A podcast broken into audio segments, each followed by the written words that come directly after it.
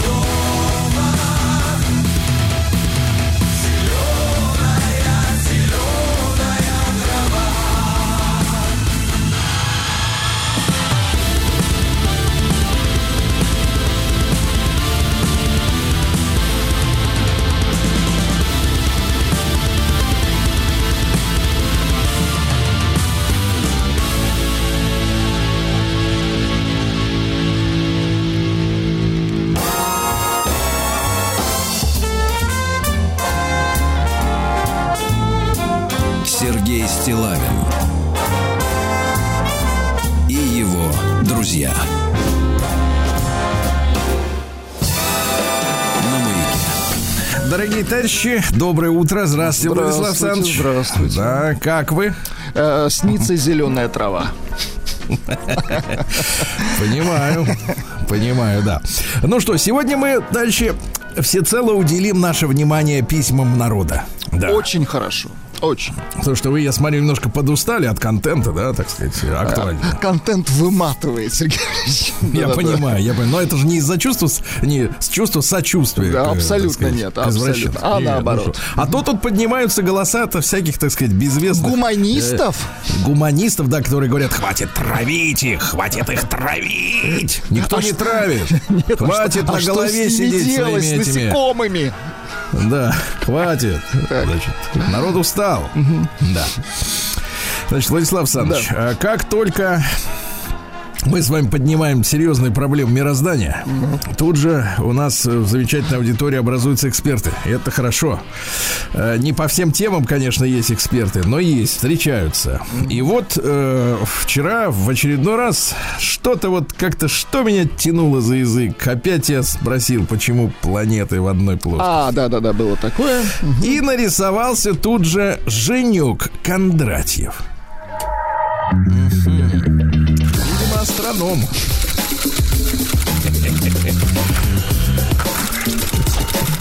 Народный астроном Сергунец. Приемная нос. Народный омбудсмен Сергунец. Здравствуйте, Сергей. Очередной раз слышу, как вы просите объяснить, почему планеты вращаются по орбите в одной плоскости. Очень радует, что вы задумываетесь об этом. Объясняю максимально просто, в два этапа. Вячеслав Сандрович, загинайте палец. Загинаю. Загинаю этапы. Да. Первое. Если взять один массивный объект.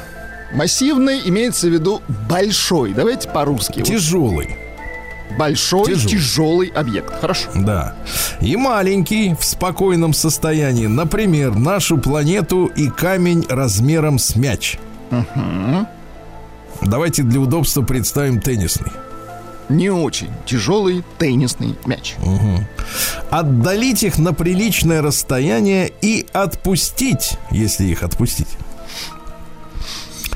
то, как мы знаем, из-за гравитации они начнут движение друг к другу. Представляете? Угу. И камень просто упадет на землю, пройдя прямой путь. Но если мы заново создадим те же условия, но уже придадим нашей планете вращение с приличной скоростью, то камень будет падать на планету уже не по прямой линии, а с уклоном в сторону вращения Земли. Пока понимаете? То так. есть у нас огромный массивный объект так. вертится по одной плоскости, да, насколько он понимает? Это я уже понял. Дальше. Дальше. Что значит это я уже понял? Остальных я подождите. Хочу, чтобы вы шли дальше в рассуждении. Я сейчас пойду дальше. Вам мало не покажется. А с уклоном... Нет, не туда.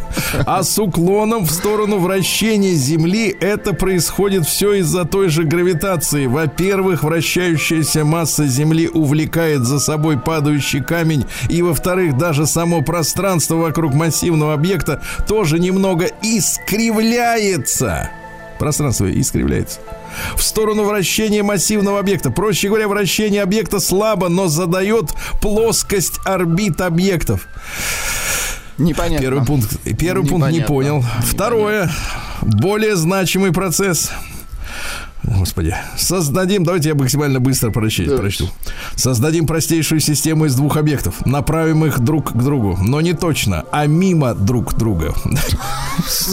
Все, фэнтези пошло уже. Что значит не точно? Погоди, Женек излагает, он писал. Надо уважать людей, которые писали.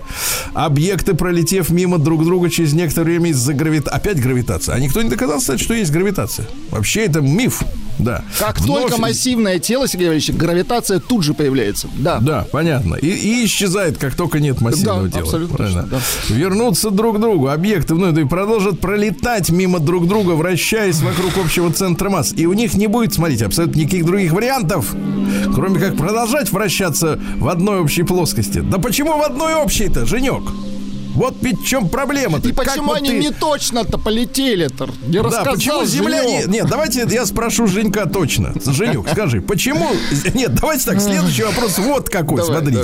Давай. Почему Земля не падает на Солнце и не сгорает к чертовой бабке? Наконец-то вы задали этот вопрос. Вот этот вопрос нас должен... Прием корреспондента. Срезали Женька. Точно. Адрес Стилавин, собака, ДК. Первого удара. Под корешок. Я вам так скажу. Под корешок. Точно, друзья мои, если... Стилавин, 2Л. Точно. Так. Если есть мысли, почему Земля не падает на Солнце, пишите туда же. Дорогие куда наши, писали как можно проще. Этого. Для идиотов. Вот. Да, не надо вот это вот все использовать, все эти слова. Не точно полетело. Да. Это нам не подходит. Так, ну что у нас, так сказать, давайте прочтем короткую заметку, да? Сергей, добрый день. Пишет нам, а кто ж пишет? Пишет человек, пожелавший остаться неизвестным. Жаль. Но это и понятно. Это у нас уже, так сказать, крик души, друзья мои. Я подчеркиваю для вас, тема изменилась. Мы уже не говорим о том, почему Земля не падает на Солнце. Хотя она, может, и падает на него. Письмо номер 2. Оставьте эту тему, Сергей Ильич. Нет, я черт скажу, кто знает. Отзовитесь. Да. Нет, те, кто не знает, не отзовется точно. Сергей, добрый день. Я ваш регулярный слушатель на «Маяке». Целиком и полностью разделяю вашу позицию по поводу происходящих метаморфоз с нашими женщинами в наше душевно больное время. Вот. Хорошо, здесь более понятно. У меня самого в семье происходит трагедия. С женой вместе уже более 12 лет. Сейчас 3 детей. Мальчишки 4, 9, 7. 4, 7, 9. Так. Отношения с женой хуже не придумаешь. Она просто как магнитом всегда притягивала к себе все новые ненормальности, появляющиеся в нашем падающем обществе. Падающим. У вас дождь идет? У меня нет. А у вас? В эфире дождь. Очень интересный эффект. Хорошо, извините, да. Хорошо, пусть будет дождь. Какая разница? Да. Отношения с женой хуже не придумаешь. Она просто... Подожди, тут просто приходит пояснение от наших доморощенных астрономов. Земля так. Не падает на Солнце, потому что вертится вокруг него. Земля летит за Солнцем, а не падает на него. Дальше. Специально для Сергея ветер дует от того, что деревья качаются. А я выяснил причину шума. А еще не падает, потому что, внимание, это неприемлемо. Да-да-да. А шумит пропеллер в компьютере, потому что он перегрелся от письма про планеты. Конечно, конечно. Я надеюсь, он перестанет это делать. Он охладится и успокоится. Я могу его в качестве наказания выставить на мороз. Боюсь, что он вместе со звуком. Да, нет, вместе с мыслью. Нет, пусть шумит, ради бога, лишь бы работал, Сергей Ильич. Хорошо, представим себе, что это дождь. Да. Космический, да. Так вот, 3 детей, давайте, товарищи, посмотрим. Мальчишки 4, 7, 9 лет. Отношения с женой хуже не придумаешь. Как магнитом, ну понятно, да. Лет 7 назад ей подсказали про веганские диеты, на которые она плотно подсела и начала всех убеждать, какими ядами мы все тут питаемся. После этого ее гордыня вознеслась до небес. Стала жутко конфликтной, не уживалась ни в одном рабочем коллективе подолгу. Регулярно оскорбляла моих родителей, которые при этом занимались нашим ребенком. Потом родились еще 2. Я купил квартиру, переехали. Родители по-прежнему нам помогают, дети на них. И вот 6 лет назад она подсела на секту Аяза Шабутдинова. Господи. С первых дней я предупреждал ее, что это секта. Так. К моим советам, кстати, да, к моим советам и критике никогда не прислушалась. Все делает, как ей заблагорассудится. Сейчас отношения в тупике. Разговаривать с ней бесполезно. Психика разрушена полностью. Корона на голове и все близкие идиоты. Детей забросила. Целыми днями в телефоне и в компьютере. Летом меня сократили на работе, и я до сих пор ничего не искал, так как оставлять с ней детей боюсь. Благо родители по-прежнему помогают. Предлагал ей сходить к психологу, но это бесполезно, она звезда. В голове только одни мысли о разводе. Но не представляю, как сделать так, чтобы дети остались со мной и не было жесткого распила всего и вся. Она постоянно этим манипулирует, что будет делить все, включая ложки мельхиоровые. Да. Я помню, у вас в эфирах были представители мужских сообществ по помощи мужчинам в таких ситуациях. Вы не могли бы подсказать контакты? Кому можно обратиться заранее благодаря? Ну, контакт один точно знаю. Шабутдинов в СИЗО, правильно? Да, это точно. Доходят ли туда письма или передачи, не знаю. Вот, но может быть спросить у самого, так сказать, руководителя всего этого шабаша. А вот что со звездой делать, вопрос. Как отпилить корону с головы? Спилить, да. Вот так.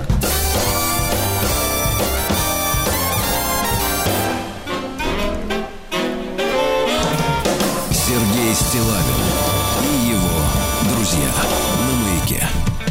Так, ну что, товарищи дорогие, есть ведь у нас и иные письма, правильно? Давайте. Например, Владислав Саныч, да. Вот давайте, соответственно, у нас некоторое время назад промелькнула такая история, что якобы уважаемые люди на приличных должностях написали научный труд, опубликованный в специальном журнале, о том, что, в принципе, земля наводнена рептилоидами. Помните? Да, было такое заявление. Потом, громкое. Правда, дня через два начали давать заднюю. И говорить, что, в принципе, в коллектив авторов эти уважаемые мужчины не вписывались. Или каким-то образом как-то они там оказались, непонятно как.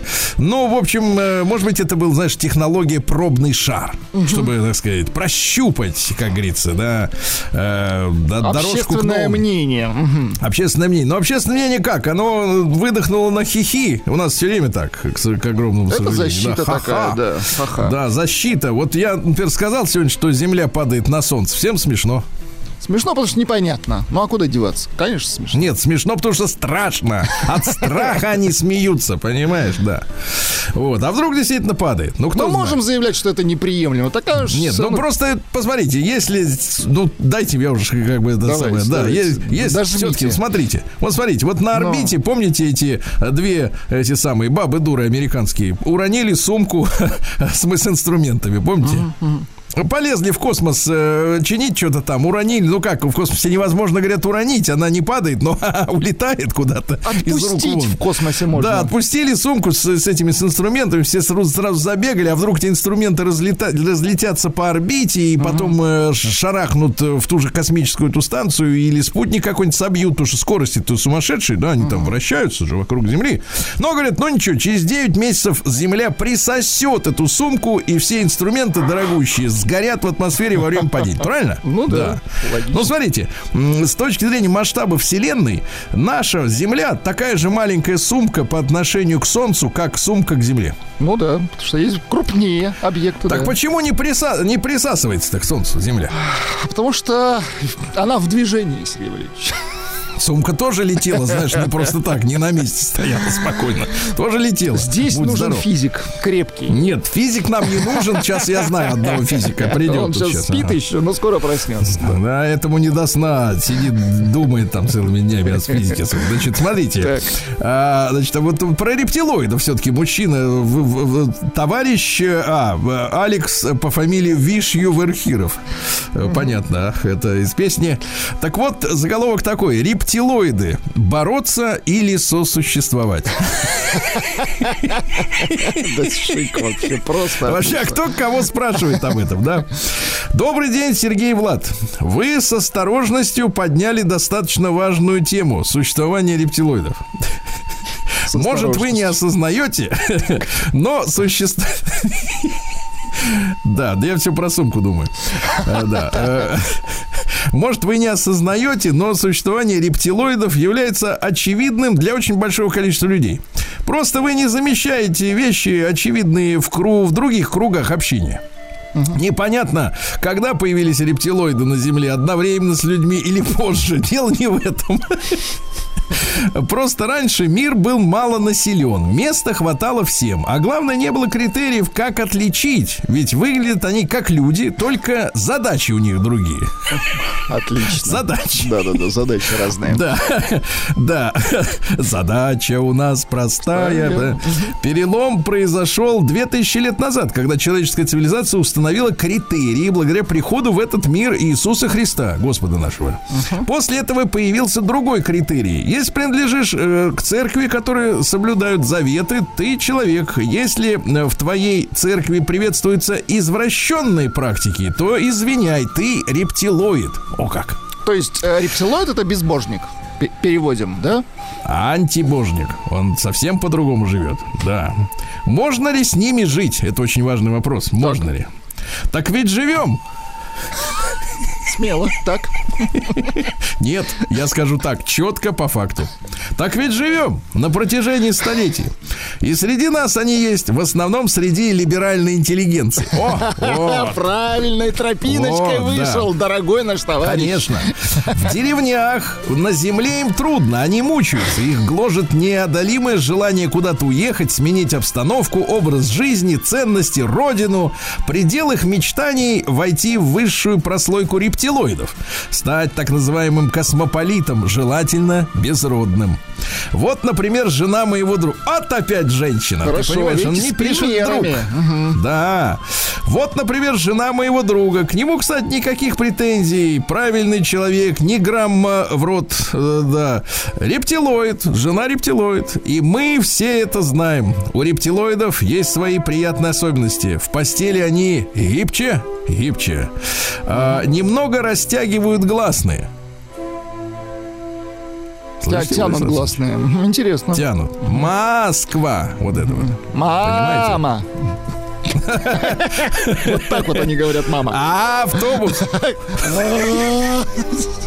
Подождите, я знаю, кстати... Нет, они в лесу. Нет, я знаю тройку стран, где тянут. Слава. Где тянут? Нет, тянут везде. Вопрос в том, насколько хорошо. Насколько много этих людей. Да, Растя, как правило, длинные волосы и ресницы. Ресницы, кстати, наклеены. Да. Интересно.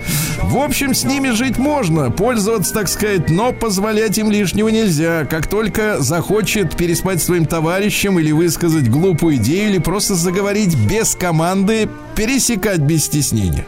А главное, если у человека есть стержень, и он знает, куда идет и ради чего живет. Ну, куда идет? В магазин. Надо четко знать, куда. Никакие рептилоиды не собьют его с толка. А история все рассортирует. Где мы, где они. Постскриптум. Так. В целом удивлен вашей, Сергей, неосведомленности в этом вопросе. Пишет научный сотрудник, да. Хотя именно в городе, откуда вы родом, масса знаков присутствия рептилоидов в нашей жизни. Ну да.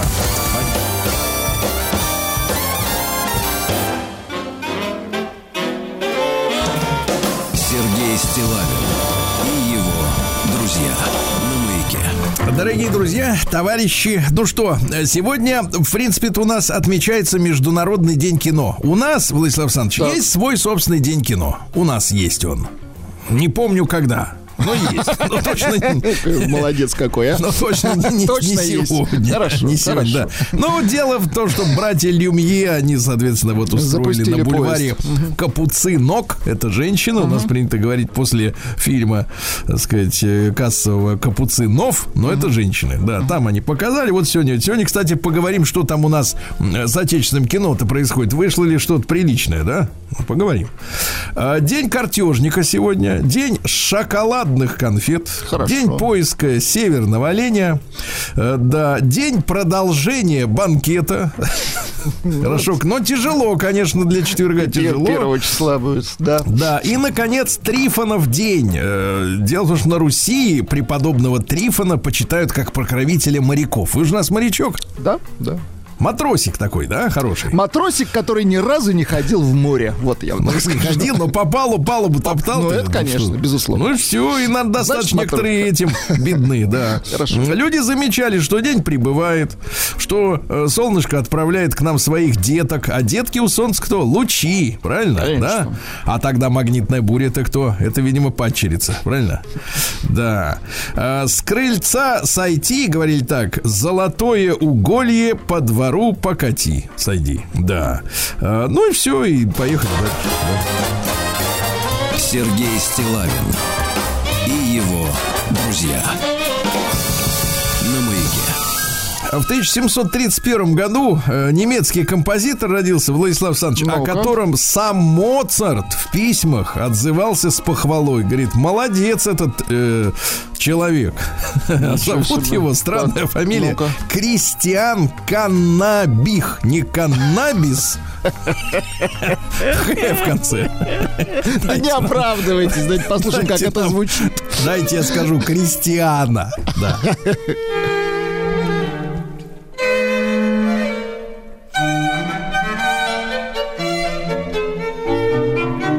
Ладно, хорошо. Ну, уже как-то, знаешь, весело слишком. Для того времени. На веселе, да. Давайте посмотрим. Вот вы очень любите, я знаю, Владислав Александрович, бразильскую музыку, да? Обожаю. Босанова, потом что там у них? Фаду. Вот есть всякие такие романтические вещи. И так далее, да. А в 1775-м родился Жуан, это по-нашему Хуан, Жуан Домингуш Бонте Бонтемпу. Бонтемпу. Вот. Это португальский композитор. Давайте, пожалуйста.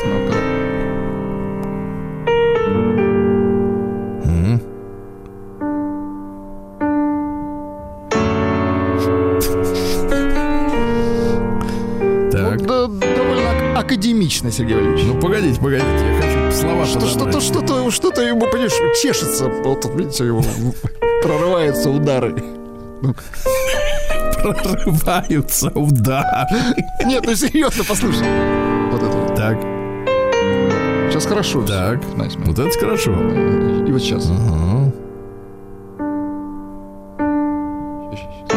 Вот, почти зачесалось. Это черт, когда ж ты улетишь, муха. Может, он падает на клавиши, не знаю. Может быть, конечно. В 1763-м Джон Молсон родился. Это канадский пивовар, а потом и банкир. Потом так поднялся, что стал судовладельцем. Да. Ну и он ходил в клику «Шато». Клику. Клика, да, была клика. Это, соответственно, цель этой клики состояла в том, чтобы французских канадцев, которые говорили в Канаде по-французски, ассимилировать и сделать англичанами. Вы знаете, что там очень большие проблемы у Канады есть в истории, как вот у ирландцев с англичанами. Опять англичане, да?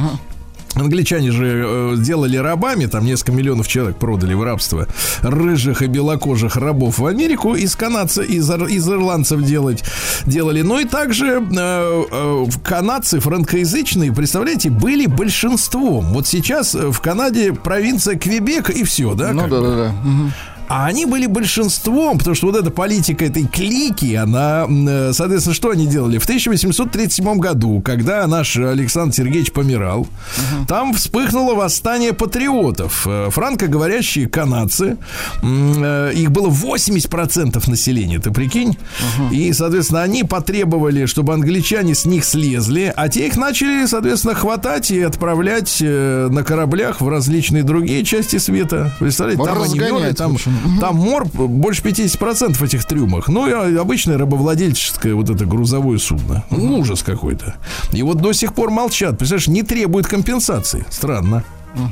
Дальше еще один композитор. Давайте, Владислав Александрович, сегодня нам повезло. Урожайно, давайте. Ой, как они друг за другом идут. В 1842-м родился Каликса Лавале. Это мужик, значит, канадский композитор. Вот давайте. А, кстати, автор гимна Канады. А вот тут как раз это и есть гимн. Ну-ка.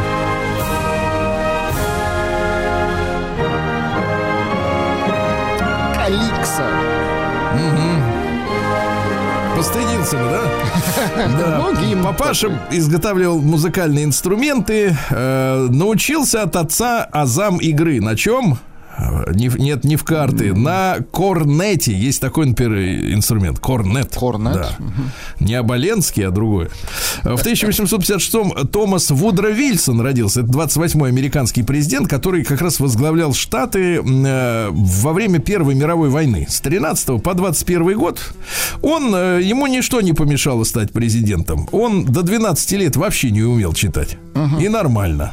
Видите как, а то говорят, учись, станешь, так сказать, и достигнешь чего-нибудь. Вообще никакой разницы. Да лампочки. Никакой. Да. Ну, а какая там была история-то? В принципе, Вудро Вильсона использовали, ему дали денег на избирательную кампанию, а взамен этого говорят, чувак, а теперь создавай ФРС. Угу. Федеральную резервную систему, вот эта частная лавочка, да? Дальше мы сами. Угу. Да. Дальше мы сами, мы будем тебе печатать доллары, давать тебе в кредитах. Да. И, значит, соответственно, вот 23 декабря 2013 года он подписал закон о создании этой федеральной резервной системы. И после этого он написал: я, говорит, самый несчастный человек, не понимая, что делаю, я разрушил свою страну. Это он потом уже в воспоминаниях, когда в отставке был. Самая мощная индустриальная держава находится теперь под властью ее собственных долгов. Все долги стекаются в один общий котел. Национальный рост и все, что мы делаем, находится в руках нескольких человек. Мы оказались самым безвольным, самым подвластным и подконтрольным правительством в цивилизованном мире. Мы больше не правительство народной воли, не правительственное правительство, избранное большинством, но правительство под властью небольшой кучки людей. Ну, насколько я понимаю, за последние 100 лет ничего не изменилось. Только долг растет, да. Нет, долг-то растет, я имею в виду, что в плане управления. Ну, в принципе, да. Сегодня американцев смотришь, они какие-то, знаешь, вот смотрю их обзоры, вроде Такер Карлсон, там все дела, так, ну, они какие-то наивненькие, на какую-то конституцию ссылаются, еще что-то, смеются, что-то. Что смешного-то? Вон в 1913 году вас с потрохами заради всех продали, вот и все дела, да? Да, и, кстати, остается неясным, кто был ответственен, да, вот за принятие решений исполнительной власти, когда у Вильсона был период нетрудоспособности.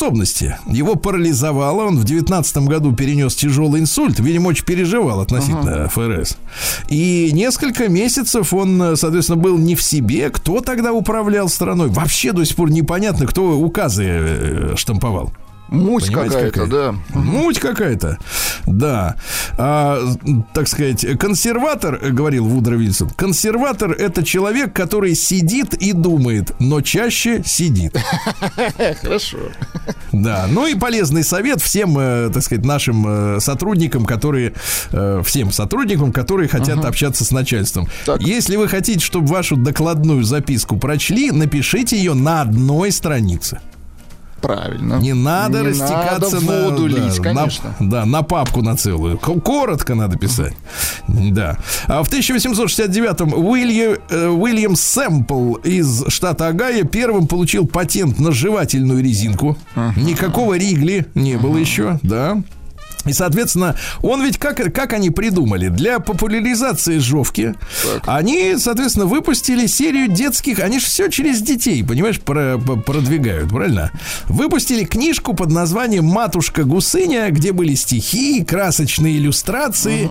И они рассылали пластинки жевательной резинки, да? Всем нью-йоркцам, фамилии которых значатся в городском телефонном справочнике. А позже пластинку жевательной резинки стали выдавать каждому иммигранту, уезжавшему в США. Вот тебе вкус Америки. Ну, начали с богатых. Жуй. Да. Да, жуй.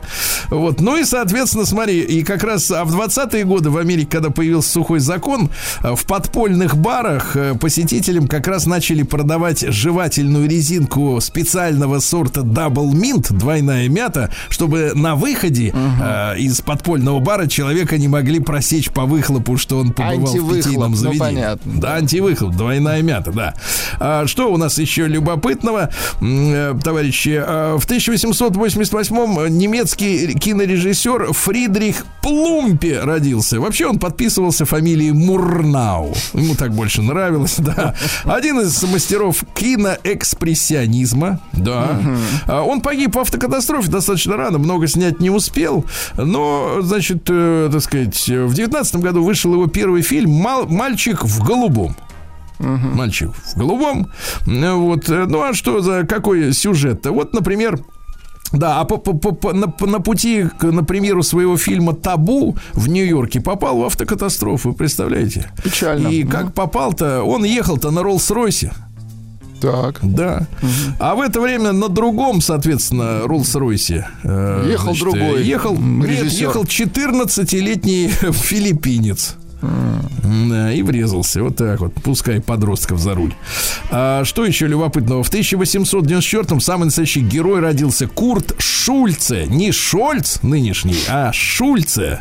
Это антифашист. Человек, который сопротивлялся до последнего. Он работал на нашу советскую разведку. Была сеть резидентур, знаменитая «Красная капелла». Помните, да? Вот он был радистом в разведгруппе, в группе Ильзы Штёбе. Работал он, а также помогал разведгруппе Шульце Бойзена. Ей было так, это просто Шульц, а тут Шульце Бойзен. Двойная фамилия. Он в начале 29-го в Советском Союзе прошел обучение на радиста, и арестовали его в сентябре 42-го года на рабочем месте, где он служил в почтамте для прикрышки. И в 42-м году его казнили в тюрьме. Но это наш человек, и мы этого героя помним, правильно, Владислав Саныч? Конечно. Вот так. Сергей Стиллавин на маяке. Друзья мои, в 1897-м родился замечательный человек, маршал Советского Союза, дважды герой Иван Степанович Конев, наш командующий, да.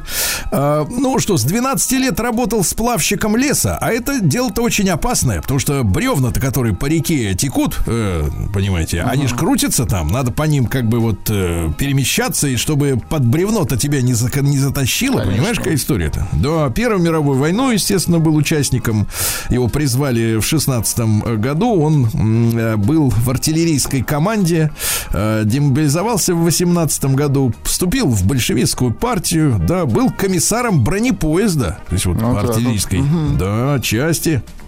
Вот. Ну, а в 60-х годах он, кстати, в период берлинского кризиса, ну, очередного, их там много было, мы со Спицыным это разбираем, являлся главнокомандующим нашей группы советских войск в Германии.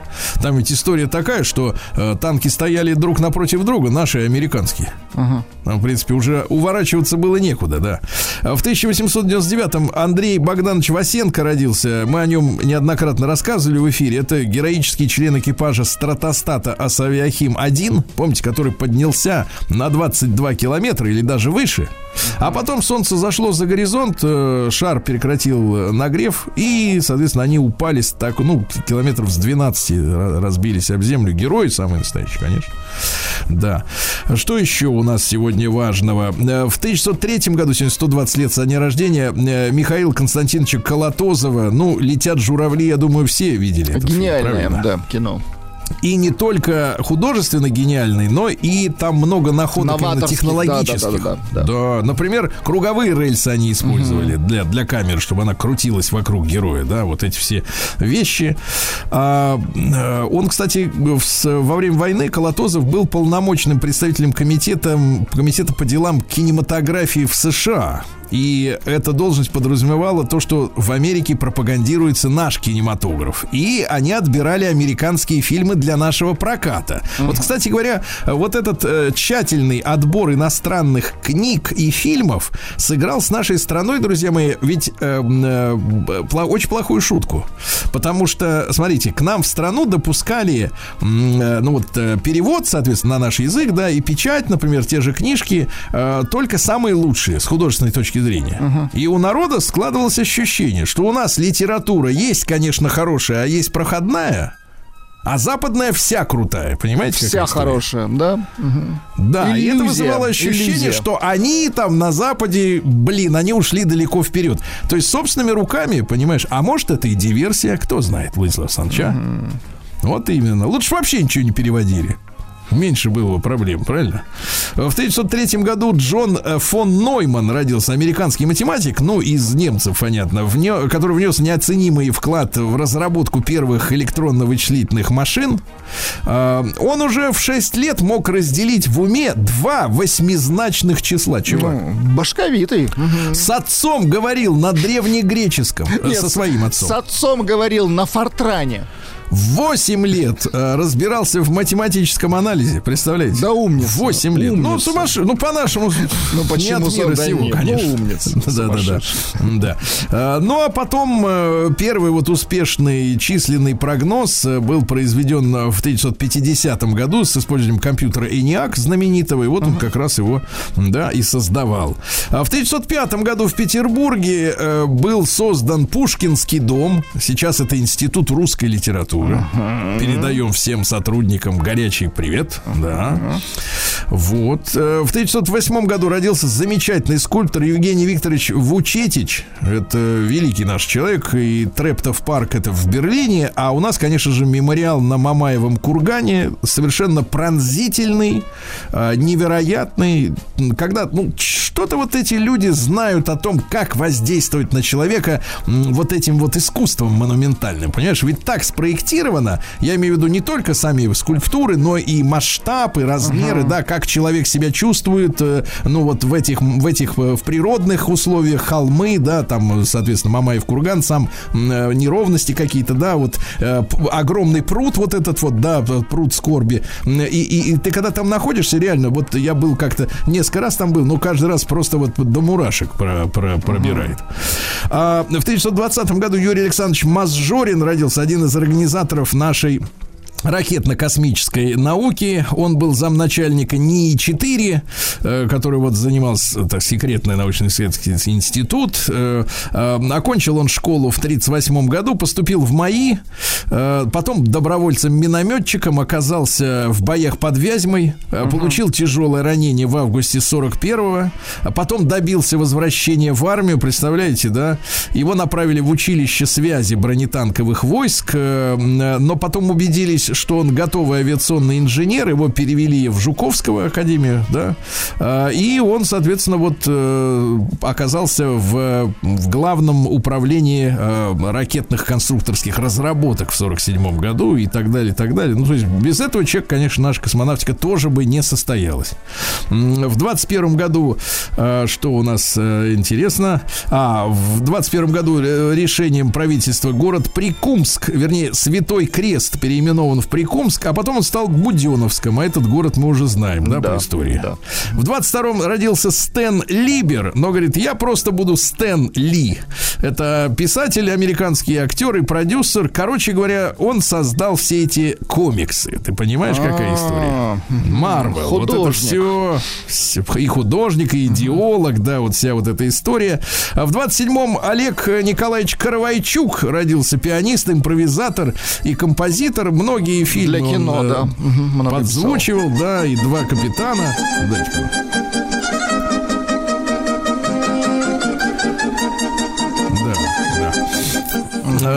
Что у нас еще? В 28 году объединились города в этот день Ростов и Нахичевань-на-Дону, и появился Ростов-на-Дону в этот день. Понимаете, какая история? Поздравляю. Не было Ростова-на-Дону раньше. Удивительно.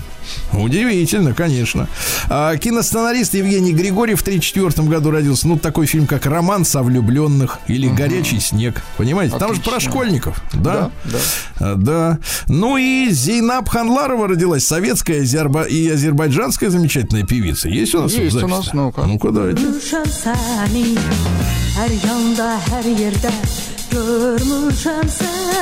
класс. Да, это джаз-рок, я вам так скажу. Конечно, конечно. И Ричард Клейдерман тоже ваш любимец, да, родился. Сегодня, кстати, это 70 лет ему. Клейдерман. Я вам так скажу, играть чужое много не надо ума. Сергей Стиллавин и его друзья на «Маяке».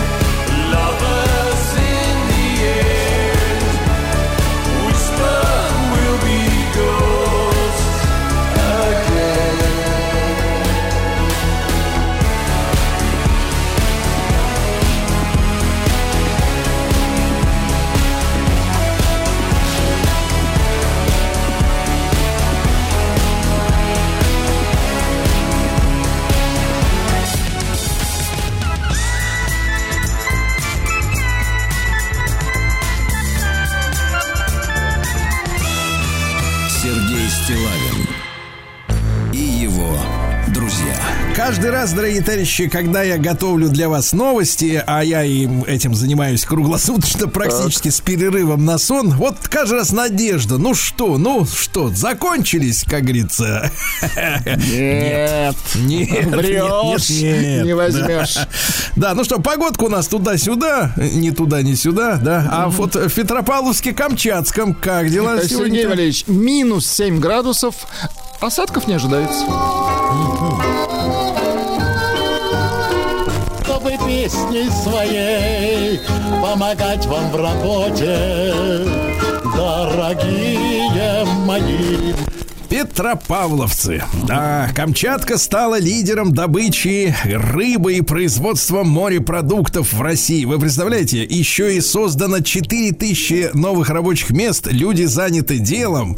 Такие богатства отправляют. Очень хорошо. Нерку, киту, пригодятся, да. Они нам на новогодних праздниках. Так, но не у всех так вот. Камчатского дедушку-пенсионера обманула виртуальная любовница. 66-летний дедуля в начале декабря несколько дней общался с женщиной на... Нет, не так. Женщины. На интернет-площадке для знакомства. Бабенка. Ему так понравилось, что он предложил ей прилететь к нему в гости на Камчатку. Говорит, тебя искупаю в красной икре. Говорит. Прекрасно. Да, она говорит, давай 30 тысяч на билеты. Ну, в конец, знаете, да? На душу. В Петропавловск-Камчатском задержали карманника благодаря камерам, установленным в общественном транспорте. 30-летняя горожанка села в автобус, маршрут 21. Так. А из рюкзака, который был у нее на спинке, исчез кошелек с 20 тысячами. Кто же девонька, скажи мне, 30-летняя девонька, ходит вообще по улице с рюкзаком, а? Вот так, если. А житель Камчатки украл ящик вина. Оптом берут.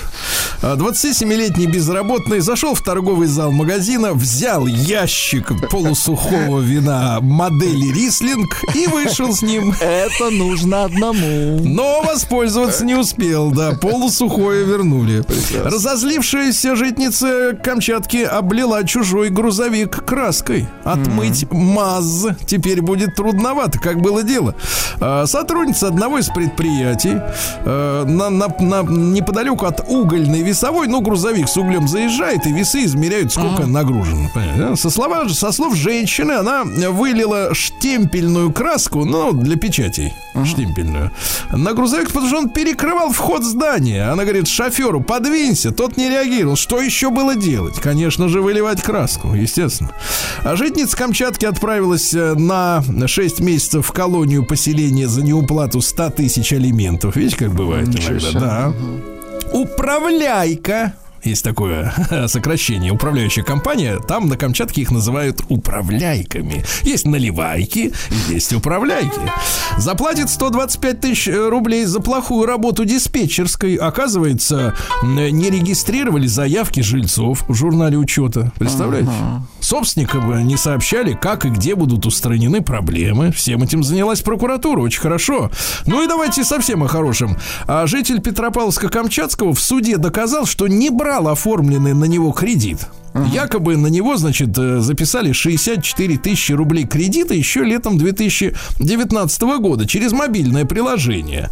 А когда долг с процентами превысил 86 тысяч, банк обратился в суд, но на заседании выяснилось, что кредит оформлялся через электронную подпись с номера телефона, который гражданину не принадлежит. Понимаете, какая история? И суд встал на сторону человека. Вы представляете, да? Очень хорошо. Ну и о хорошем. С начала года жители Петропавловска забрали из приюта 329 собак и котов. Представляете? Здорово. Ну и, наконец, чаще всего наши дорогие камчатцы называют своих детишек нормальными именами: Артем и София. Понимаешь? Да, класс. Вот и хорошо. Сергей Стиллавин на маяке. Без этих ваших вот, да. В Центробанке назвали фразы, которые говорят только мошенники. Ну-ка, фраза оформление заявки на кредит сразу мошенник. Сотрудник Центробанка никогда никому не звонит. Ясно? У него телефона даже нет. И, наконец, в стоп-лист ваш попала и другая популярная фраза: специальный, иначе безопасный счет. Таких не бывает. Да. Разговорился бывший футболист ЦСКА и сборной России Владимир Пономарев, мужчина уважаемый. Рассказал, как в советское время игроки национальной нашей команды во время турне по Южной Америке посещали увеселительные заведения. Так. Выпивали все, выпивали. Летали туда 3 года подряд. Помню, говорю, играли в Чили с командой Коло-Коло. Пили для настроения и посещали бордели. Для настроения. Как пили, так, чтобы тренер не догадался, рассказывать, что пили из тарелок. Им приносили тарелки как бы с супом, а они хлебушкой, ложками хлебали и хлебом. Да, и говорят, налакивались, будь здоров. Да. В России хотят разрешить рестораторам продавать алкоголь на вынос. Слушайте, а у кого хватит мозгов купить там алкоголь с наценкой 300%? Ну, да. В Мутаборе в ближайшие дни выступит фольклорный ансамбль.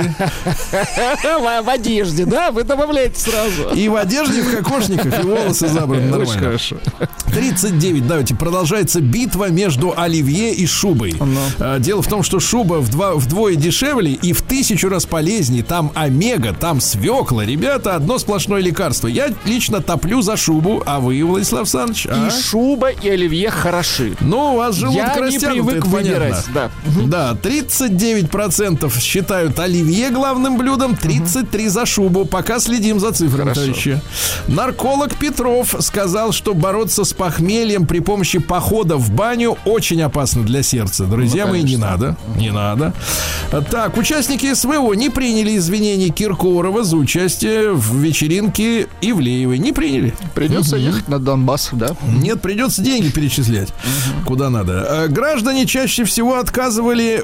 Спросили людям, какой профессии вы чаще всего отказываете в свидании, когда знакомитесь, вот не на улице, а в интернете. Так. Блогеры на самом дне. Блогеры, да, им откажут в первую очередь. Большинство женщин, кстати, пристальное внимание обращали на рост партнера. Не ниже 180-185 им надо. Вот это некрасиво. Самое интересное, что когда саму женщину спрашивают, какого роста, какая разница? Какая разница? А сама смотрит на рост. Разница, нам нет, да. Дальше.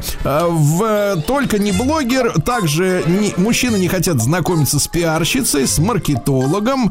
А вот девушки-врачихи самые популярные у мужчин. Угу, но только не из косметологии, но не из косметологии. Не оттуда, которые красоту наводят. Да.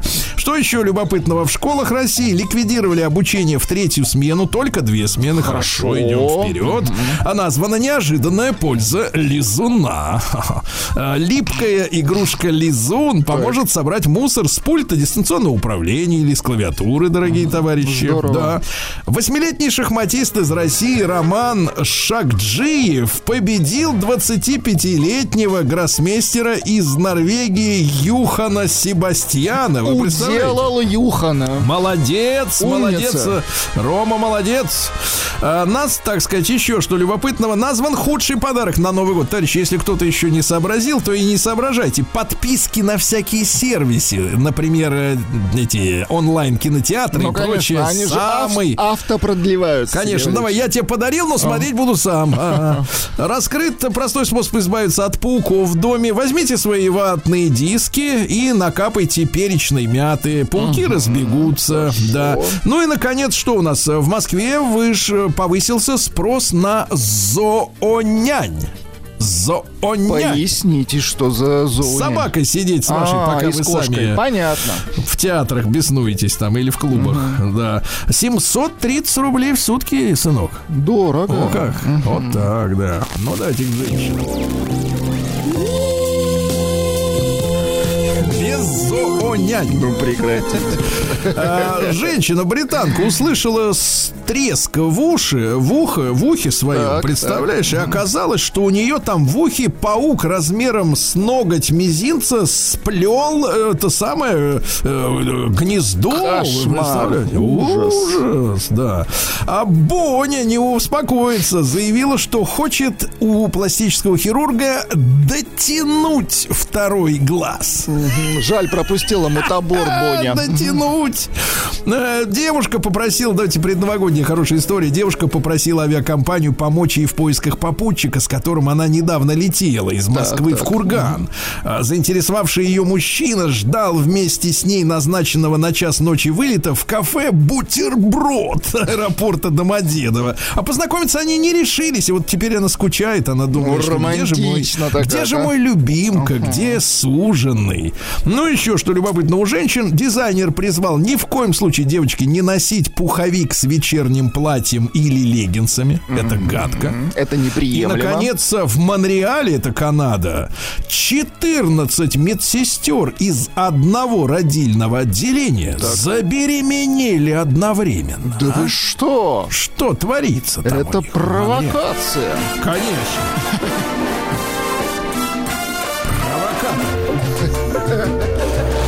Новости капитализма. В Китае умный дедушка отучил за несколько дней пятилетнюю внучку пользоваться мобильным телефоном. Он надел ей воротник для собак, пластиковый, прозрачный, ну, в виде конуса такого, да?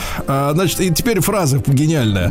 Поначалу ребенок очень сопротивлялся, потому что не мог смотреть на телефон и потому что знал, что ошейник предназначен для собак.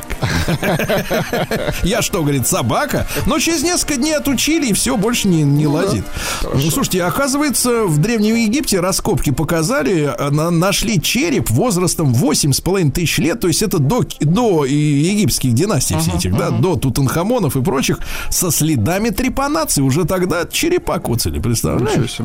Искусственный язык под контролем искусственного интеллекта сможет определять вино с точностью 95-95%. А зачем нам тогда сомелье? А зачем нам тогда вообще вино, если... Журналист Хёрш, который, помните, рассказал, что Северный поток взорвали американцы, теперь заявил, что премьер Израиля Нетаньяху точно знал о планах Хамас на 7 октября. Точно знал. Но молчал. Канье Уэст начал скандально строить собственный город на Ближнем Востоке. Ему мало района, да. Эрдоган сравнил Нетаньяху с Гитлером. Никакой разницы, сказал товарищ Эрдоган. Понимаю. Так и сказал, да. А ученые нашли неожиданную причину социофобии. Друзья мои, если вам плохо среди людей, оказывается, такое правило поведения диктует ваш микробиом кишечника. Это ваш кишечный мозг, вот этот трехкилограммовый. Это не люди говорит... вас бесят, а кишечник ненавидит их. Нью-Йорк Таймс, вам-то хочется, а ему нет. Нью-Йорк Таймс судится с искусственным интеллектом, ну вот, который тренировался на статьях из Нью-Йорк Таймс. Говорят, а как же авторские? Вы натаскали его писать статьи, а это все наши журналисты прекрасные умеют. Самый главный вор в будущем, да. Привычка есть на ходу, провоцирует метеоризм, аккуратней, да, аккуратней. Сексологи раскрыли способ добиться незабываемых ощущений в новогодние праздники. Перечисляю, Владислав Саныч. Клубника, устрицы, грецкие орехи, миндаль, мед. И после этого не забыл. Я после этого лег бы спать, честно говоря. И горох, да, чтоб не заснуть. И, наконец, жаль, но это так. Назван повышающий привлекательность физическую мужчин и женщин фактор. Оказывается, диплом о высшем образовании повышает влечение к вам. Ну и, наконец, перечислены предметы, которые в уходящем году американские врачи извлекли из людей. Любопытно, давайте, да? Не будем уточнять, откуда. Тут врачи, сам список. Археологи, давайте. Перечисляю, да. Копатели черные. Да, так вот. Йогурт, витамины, пули, растения. Из носа у одного черта достали куриный наггетс. Самым незаурядным предметом, который застрял в глотке, во рту, стала вешалка для одежды. Кошмар. Также из людей достали кабачок, вантус, скалка, игрушечный динозаврик, световой меч из «Звездных войн», свечка, зажигалка, точилка, подставка для карандашей и, наконец, телефонная зарядка и пластиковая ложка для обуви. Все. Прекрасно. Мне больше всего понравилось это, как ее, вешалка. Вешалка, да. И игрушечный динозаврик, конечно.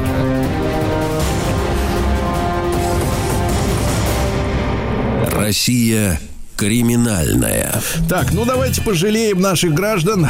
В Белгороде мужчина очень расстроился от тяжелого расставания с любимой женщиной. Обратился к специалистам по привороту. Минус лимон. Плюс приворот. Женщина. То есть, если бы она вернулась, то, в принципе, он бы не жалел. Но она не вернулась. Но не вернулся. В Якутске пассажирский самолет промахнулся мимо посадочной полосы и сел прямо на лед реки Колыма. Ну, река, слушайте, я мечтаю там побывать в хорошем смысле. В хорошем смысле. Но там очень красиво, на самом деле. Это вот нам внушили, что там одни бараки и все, и железная дорога, не пойми где. Ничего, там очень красиво. Полиция Петербурга обнаружила целый копир-центр, где печатали документы для нелегальных мигрантов, то есть на широкую ногу. Ай-яй-яй. Против дочерних компаний «Лукойла» завели дела за высокие цены на некоторых их заправках. Хорошо. Это неприемлемо, Владислав Саныч, надо говорить. Тут же. Смотрите, чем рискует администратор телеграм-каналов? Это интересно. В Москве администратора двух телеграм-каналов приговорили к 14 годам за госизмену. То есть по 7 за канал. Очень хорошо. По 7 за канал. Да. В Приморье родители обратились в прокуратуру из-за того, что на вечеринке новогодней костюм Снегурочки надел на себя физрук.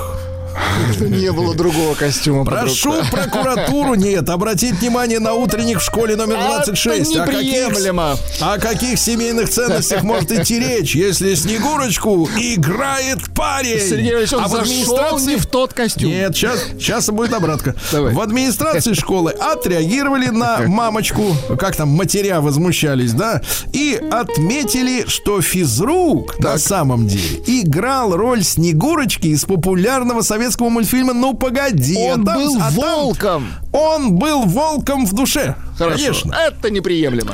Так, еще что любопытного. В Уфе повар почему-то в ирландском ресторане избил коллегу за готовку под музыку. Не понравился трек, шеф подошел, выключил, а тот опять включил. Начали драться. Хорошо, ножи были вдалеке. Да. В Сочи, вот как у нас в Сочи, сотрудник пункта выдачи заказов ЦУМа в Сочи стырил 1 миллион рублей с кассы. Все просадил на ставках. сорвался. Да. В Питере 48-летняя местная жительница похитила детей школьников, заманила к себе домой, предложив им погреться, после чего избила нунчаками и распылила газ. Ты представляешь, какие? Это психическое, да. Ужас. Да, в Ставрополе мужчина в трусиках повис на кондиционере 12 этажа. Висел голый. Опасно. Совершенно. Да. И что-нибудь давайте о хорошем. Давайте, да. Хорошо. Нет, не очень хорошем. Наталья Бочкарева, знаменитая актриса, пошла в ресторан отдыхать. Так. А из кармана мошенница, прикрывшаяся платком, стырила 200 тысяч рублей. Представляете? 200 тысяч рублей в ресторане. Не смогла отдохнуть как следует. Издательство «Эксмо» получило штраф до 900 тысяч рублей за пропаганду ЛГБТ. Так? Ну и что-нибудь этакое давайте. Ну, что-нибудь хорошее. Что-нибудь хорошее, да. Что-нибудь хорошее. Вот так, оно. В Москве мужчина необычно покинул корпоратив и остался должен стоматологии. Выпав из окна, он сбил вывеску стоматологии. Самый быстрый путь.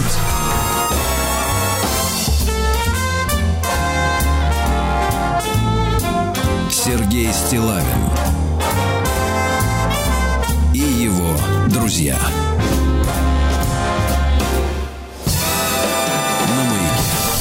Товарищи дорогие, сегодня в мире отмечается, соответственно, Международный день кино, потому что братья Люмье на бульваре Капуцинах в 1895-м, все так, и вы все это знаете прекрасно, да? У нас, конечно, есть свое кино, свой день, свои артисты, все, свои бюджеты, все есть, но я тут посмотрел на удивительные цифры, просто задал вопрос, куда следует, и точный цифровой механизм мне ответил, что в уходящем 2023 году в России было снято в целом, в сумме, там и короткометражки, и мультики, и все остальное, что туда входит, там, и так далее, 899 фильмов. Вы можете себе представить, Владислав Саныч? Я не верю. Ну, нет, они перечислены, поэтому верить придется, да. 899 фильмов, и в году 365 дней. То есть, в принципе, жить некогда, если все это дело хочется посмотреть. Но еще больше я захотел пообщаться в уходящем году, конечно же, с нашим великолепным Александром Шпагиным, киноведом, историком кино. Александр, доброе утро. Здравствуйте. Здравствуйте. С праздником вас! Да, спасибо вас также тоже отчасти. Всех нас, все мы пленники кино, да. Александр, а существует отдельно российский день кино, кажется, нет? Существует ведь? Да, да, конечно, это там... Что ж такое? Очень элегантно пропала связь. Прям вот по самому интересному. Я вас слышу. 27 августа, день российского кино. 27 августа. Ну вот, да. А вот мировой сегодня. И я попросил Александра, чтобы он нас... Ну, не знаю, как разобраться, если снято 899. Во-первых, Александр, эта цифра нас радует сама по себе, что вот столько у нас работ, пускай даже там и много мелких, ну, по продолжительности, но, тем не менее, такое количество. Это о чем-то говорит само по себе? Ну, конечно, тем более, что постоянно, так сказать, даже не злопыхателями их назвать, не хейтерами их назвать, а просто огромное количество обычных нормальных людей, кинематографистов. Каждый год, последние 10 лет мне говорили, нет, ну в следующем году ты увидишь, будет полный кирдык, ничего не будет. Ну, я тебе говорю. Ну, и, конечно, они выигрывают спор. А после этого, значит, я хожу как лох и какое-то время, а потом выясняется, что они абсолютно неправы, потому что фильмов становится все больше и больше. И сейчас мы уже, да, практически достигли голливудских показателей по количеству, но самое главное, что начали и по качеству достигать-то. Вот что интересно, потому что, конечно, в 2010-е годы, ну, Голливуд тоже не бог весь какой был, надо сказать. Золотой век-то, в общем, его закончился, и процессы схожие были. Но все-таки там было попрофессиональнее и повыразительнее, и там были, конечно, сериалы. 2010-е годы, вот это было серьезно, американские сериалы. У нас были намного слабее. И вдруг у них сериалы куда-то ушли, значит, естественно, в сторону толерантности ЛГБТ, и стало происходить массовое переселение народов от американских сериалов уже и к нашим.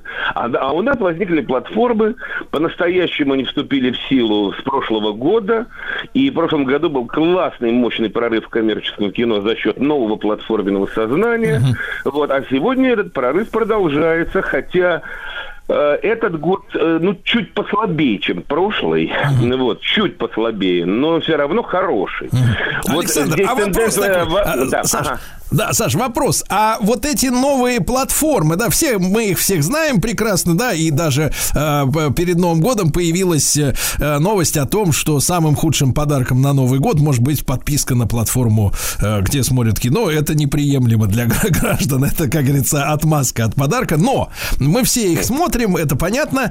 И вопрос такой: а зритель, вот смотрите, своим просмотром, да, и то, что в конце просмотренного фильма предлагают поставить оценку, там, от 1 до 10, да, к тому или иному фильму, или то, что он непосредственно посмотрел этот фильм, например, с нуля до конца, да, не переключился, не стер его, ну, не убрал, влияет как-то на сборы этого фильма, на принятие решения о дальнейшем инвестировании этого режиссера или продюсера, то есть зритель, вот интернет-платформы кинематографической влияет на кино своим пультом дистанционного управления? Еще как. И настолько влияет. Во-первых, там сейчас крутятся, как мне сказали, какие-то нереальные деньги уже. И в следующем году будет еще больше фильмов, поэтому и сериалов. За счет чего не крутятся, я до конца определиться не могу. Я не знаю механизмы, ей-богу. И даже очень жалко, что я их не знаю. Телевизионные мне понятно. Я там отработал 13 лет на телевидении. А здесь мне не очень понятно. Но, тем не менее, там сейчас просто нереал. И, конечно, платформы перетягивают зрителей от кинотеатра. Но, с другой стороны, это так во всем мире происходит, но у нас пока ситуация тоже неплохая по сравнению со всем остальным миром, потому что там просто исчезновение кинотеатров происходит, по Европе особенно. А у нас так ничего. И даже ковид-пандемии не очень сильно повлияли на все это. Ну, чуть-чуть похуже стало, а так нет. Люди в кинотеатры, слава богу, ходят, в том числе еще и потому, что в 2000-е годы в кинотеатрах была только молодежная аудитория, и я там 35-летний, чувствовал себя старым дедом. А тогдашнего, значит. А сейчас это скорее семейное стало мероприятие, кино. И в основном там люди среднего возраста. В том числе и с детьми. И вот в этом смысле бешеный успех «Чебурашки», он в этом смысле тоже очень показателен. Потому что это семейное кино. Да, Александр, а вот с вашей точки зрения, вы упомянули неоднократно сегодня о том, что, в принципе, поднялось качество. А вот за счет чего? Что вот стало причиной повышения качества нашего кинопродукта? Исчезновение гламура, исчезновение вот этого полиэтиленового, совершенно мертвого такого, значит, искусственного мира, который всегда свойствен гламурному сознанию, идиотских героев, которые без конца друг с другом припираются и ничего не могут выяснить, и любимая фраза: да можно я тебе все объясню, не надо ничего объяснять. Вот это главная фраза гламура.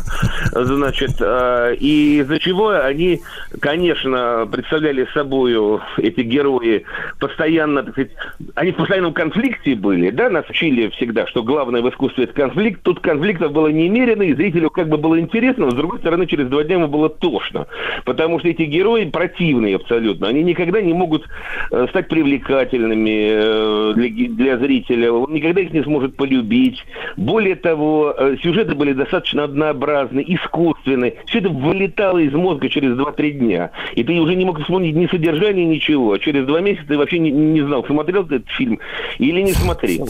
Так вот, все это исчезло с... ну, я много раз говорил, начиная с сериала «Домашний арест». Это был, значит, соответственно, 2018 год. И вдруг как прорвало вот именно в прошлом году, и сейчас это продолжается. Оригинальные сюжеты, очень живые герои, которые совершенно нормально общаются, конфликт вызревает медленно, а не сразу. Вот что очень важно. Потому, как и в 70-е и 80-е годы в лучших фильмах. А проявляется конфликт только через триггер, как это и бывает в жизни. И тогда сразу возникает нормальная человеческая психология на экране. Актеры стали играть не внешне, с подачей такой несколько театральной, как они играли в гламуре, а внутренне, глубоко, с паузами. Исчезла торопыжность, вот это очень важно, торопыжность, которая поначалу еще и подкреплялась клиповым сознанием. Клиповое, как таковое сознание, тоже стало исчезать, дерганое. А кадры стали осмысленными, более длинными. Возникло внутреннее спокойствие, что очень важно для хорошего кино. Спокойствие создает осмысление мира. Лицом к лицу лица не видать, большой видится на расстоянии. Люди отстраняются от происходящего. Сразу возникает элементы притчи в каждой картине. Более того, картины эти, они очень точны по настроению сегодняшнего дня, но они не слишком злободневны. От злободневности они уходят, в том числе и по многим понятным причинам. Но при этом они остаются живыми и точными. Да, а вопрос, а как вот кто и как бы как вот дал пендель, получается, сценаристом? Это же от сценария все идет, эта вся история, правильно? Что с ними-то случилось? Или какой-то выпустили какой-то спецкурс новых молодых одаренных сценаристов, которые пришли? Как вот так вот удалось переломить всю, как бы, всю направленность кино, как вы описываете? Прорыв произошел на всех фронтах, и, как часто это бывает, это происходит почти необъяснимо, потому что, ну, надоело всем сидеть в Болливуде. Гиря упала до полу, это называется. И, как бы, ну, были бы мы индусами, мы так бы и сидели в этом гламуре. А поскольку мы русские, нам все время хочется новую блоху подковать. Ну, так устроены мы. И, хотя я не ожидал, я думал, что так и будем в Болливуде сидеть. Нет. И, в первую очередь, прорыв произошел, как ни странно, не от драматургии. Прорыв произошел, ну, конечно, опять-таки, я уже сказал, в принципе, от некого сознания, которое появилось благодаря платформам, благодаря домашнему аресту, это было уловлено, так далее, так далее, так далее. Но прорыв, на самом деле, произошел, в первую очередь, за счет режиссуры, потому что даже гламурные сюжеты, еще, может быть, старые, которые написаны 2-3 года назад и сейчас экранизированы, вот, и поставлены, они уже сделаны совсем иначе. Это, конечно, не самый лучший эшелон сегодняшнего кино, фильмы с гламурными сюжетами, но даже гламурные сюжеты снимаются уже в современном вот этом стиле, в современных коннотациях, с этой внутренней игрой, с паузами, с продуманной мизансценировкой, так далее, так далее. Александр, такой формальный вопрос. Планы, друзья мои, это не планы коммунизма, и ничего такого плохого не подумайте. План имеется в виду, вот камера включилась, и до его выключения вот эта длина, да? Вот эти длинноты увеличиваются, потому что раньше кино обвиняли в том, что там в секунду может быть 3 склейки монтажа, да, тыр-тыр-тыр-тыр. Ну, там типа как Джон Уик 3, как он лошадью мужчину убивает. Ох, мой любимый кадр, да. Вот, значит, соответственно, вот длинноты появились в нашем кино, наконец, с вашей точки зрения? Такие драматические или глубокие? Еще как, а я об этом и говорю. Вот, как я уже сказал, торопышность стала исчезать, стали появляться длинноты, то есть стало появляться состояние. Состояние ведет к осмыслению мира. Осмысление мира ведет к постижению его на уровне притчи. И действительно, лучшие картины и прошлого этого времени, они все тяготеют к некому притчевому осознанию реальности. Не столько конкретно, как я уже сказал, злободневному, сколько к притчевому. Это осмысление именно метафизики сегодняшней реальности, в первую очередь, которой раньше совершенно не было, или она была ей совершенно не соответствующей. А режиссеры тогда говорили, ну, после Болотной, ну, Болотная на все их изменит, и начнется совершенно новое кино. Ничего не изменилось. Вот, то есть политические события не меняют ситуацию. Меняет ситуация, она внутренне меняется сама по себе вдруг, да, за счет какого-то мощного прорыва, короткий, и дальше он несет за собой остальное. Короткий вопрос. Кино, в отличие от литературы, ну, как и литература, предчувствует что-то или по факту подтверждает эти метафизические перемены? Вот короткий вопрос. Это очень хороший вопрос. Нет, не предчувствует. А давайте мы его сразу после озвучим, сразу после ответной рекламы, да? Александр Шпагин, киновед, историк кино. Сегодня Международный день кинематографа, товарищи. Сергей Стиллавин на маяке. Итак, друзья, мы повторю вопрос для всех, для нас, не только для, конечно, великолепного Александра Шпагина, киноведа, историка кино, я надеюсь, друга нашей программы, нашей команды, да. И вопрос такой: литература хорошая является таким, скажем так, метафизическим предчувствием, да, того, что, ну, что надвигается, что грядет, да, является ли кинематограф таким же? Александр, что мы скажем на это? По-моему, вообще не является. Вообще, по-моему, никто ничего не предчувствует. В первую очередь, конечно, астрологи и политологи. Когда я слышу слово астролог или политолог, я на всякий случай хватаюсь за пистолет. Потому что они бесконечно прогнозируют, но ни один урод еще ничего не спрогнозировал. Вообще. Но, может быть, за исключением Жириновского. Вот. Тем не менее, тогда что-то случается. Значит, но кино нет. Если даже оно и предчувствует, это мы понимаем только через 20 15 лет, и то благодаря, условно говоря, таких диггеров, как я, которые роются и вдруг находят какие-то картины, которые не то что предчувствовали, а просто перегнали свое время лет на 20, потом были не поняты и оказались в пролете. Но их еще поди там из этой ямы вытащи, потому что они же неизвестны из-за этого. Они не попали. Вот это то дорогое яичко, которое не оказалось ни ко Христову дню. Не получилось вот у них. А при этом они прекрасны, потому что они обогнали и ту самую мою любимую метафизику, и стилистику, и просто, значит, они были бы прекрасны через 10, 20, 30 лет, но вот тогда они не попали, потому что это случайно. Александр, это же необъяснимо. Александр. Сейчас такого, по-моему, вообще нету, потому что сейчас бы догнать.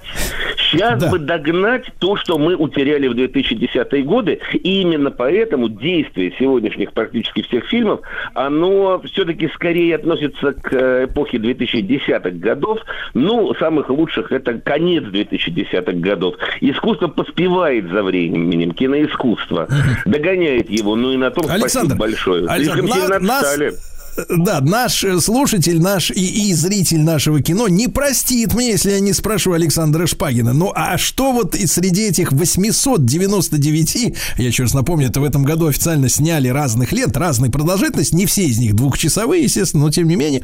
Вот что Александра Шпагина действительно, вот в контексте его речи, пламенной, как всегда, и литературно одаренной, это, за этот низкий поклон, Александр, вот действительно впечатлило, чтобы порекомендовать? Ну, во-первых, я говорю, у нас в этом году он ознаменовался тем, что появились триллеры. Раньше триллеров у нас не было. Считалось, что это не зрительский жанр, что он грузит, и зритель на него не пойдет. Но поскольку вот тут совпадение с метафизикой, потому, поскольку мы стали жить все в состоянии триллера, социального триллера, в неком напряжении, то и, соответственно, триллеры пошли. И для меня, конечно, чистый прорыв этого года – это триллеры, то есть «Слон», по-мужски и особенно «Кентавр», который просто меня совершенно потряс. Нам это 10 баллов. Просто это блистательная совершенно коммерческая работа. Вот. Что касается таких тоже значимых картин этого года, к сожалению, они все как бы косяком поперли только сейчас. И, наверное, еще не все я их посмотрел, потому что вот сейчас только там отсматриваю. Но конечно, это 1993 Велединского, и это «Чувство Анны». Это, конечно, прекрасная картина.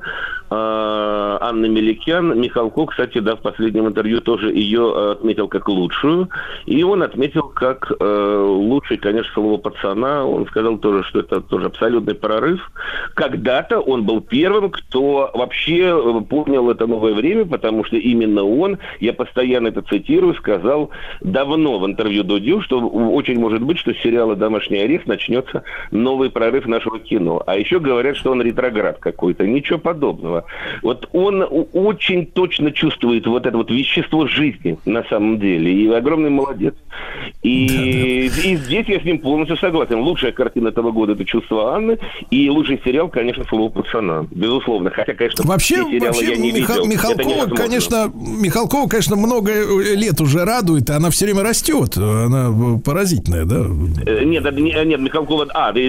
«Женская лучшая роль». Он тоже сказал, говорит, на мой взгляд, лучшая женская роль это у Ани здесь, потому что она работает просто восхитительно. Но я с ним полностью согласен, потому что я тоже, конечно, буду везде сейчас называть лучшую женскую роль. Это Анна Михалкова в этом фильме. Но здесь еще и честь и хвала Анне Меликян. Вот, потому что эта картина, она чем цена. Она, с одной стороны, коммерческая, а с другой стороны, она черно-белая. Она программно черно-белая. То есть она нас возвращает как бы и к эстетике 60-х годов. А это был золотой век вообще мирового и нашего кинематографа. Хотя все мы ориентируемся на 70-е, но на самом деле золотой век 60-й, конечно. Там шедевры на шедеврах просто ездили и шедеврами погоняли. И вот здесь именно возникает такая именно глубинная такая духовная перекличка. Это прекрасно совершенно. И картина именно медленная, она втягивающая в всасывающая в себя, как кобра, и постепенно прорастающая магией какой-то. Но эта магия такая не сокуровская магия, а это магия именно вот духа 60-х годов, прекрасного духа, который совершенно замечательно здесь переведен на нашу российскую современную почву и на современный язык нашего кино. Александр, вышла статистика перед Новым годом о том, что лучшими фильмами, ну, это, видимо, ваши коллеги или какие-то опросы проводили среди киноведов и кинокритиков. Для меня это поразительно. То есть такая пропасть, такая чебурашка и слово пацана. И все это, как говорит, грубо говоря, про детей, да? И вот эта вечная проблема, что дети у нас такие милые, сладкие, попки розовые, щечки горят на морозе, да, такие пупсы, волоски кудрявые, замечательный. Вырастает до 13 лет, ну какая-то зараза начинается. А ну что делать с ними? И вопрос в чем? Вопрос. Вы одобряете, вы поддерживаете именно чебурашку как вот действительно явление в нашем кино? Да, конечно, потому что, во-первых, он просто внутри этой всей волны. И там есть отдельные недостатки, но на самом деле это хорошее. Это крепкая работа, безусловно. И с хорошим смыслом про то, как существо постепенно превращается в личность. Да? Причем осознавая, что люди не ангелы, как он разочаровывается в людях, как он проходит психологические тернии. Честно. Вот, и при этом как бы потом он обретает имя, говорит, что меня называйте, значит, там не прыгунчиком, или ушастиком, а называйте меня Чебурашкой, это мое имя. Это очень здорово. То есть именно возникает притчевая тема здесь. Да, да. Александр, и потом там Александр... есть кино. Нет, и потом это не детское кино, что мне нравится, это семейное кино. Потому что детское кино у нас как было ужасное, так и остается. И вообще детское кино не должно быть на свете, должно быть семейное. Детское это бред. Александр, мы вас любим, вас с наступающим Новым годом, с праздниками, со всеми. Спасибо вам большое. Александр Шпагин, киновед, историк кино. Сегодня Всемирный день кинематографа, друзья мои.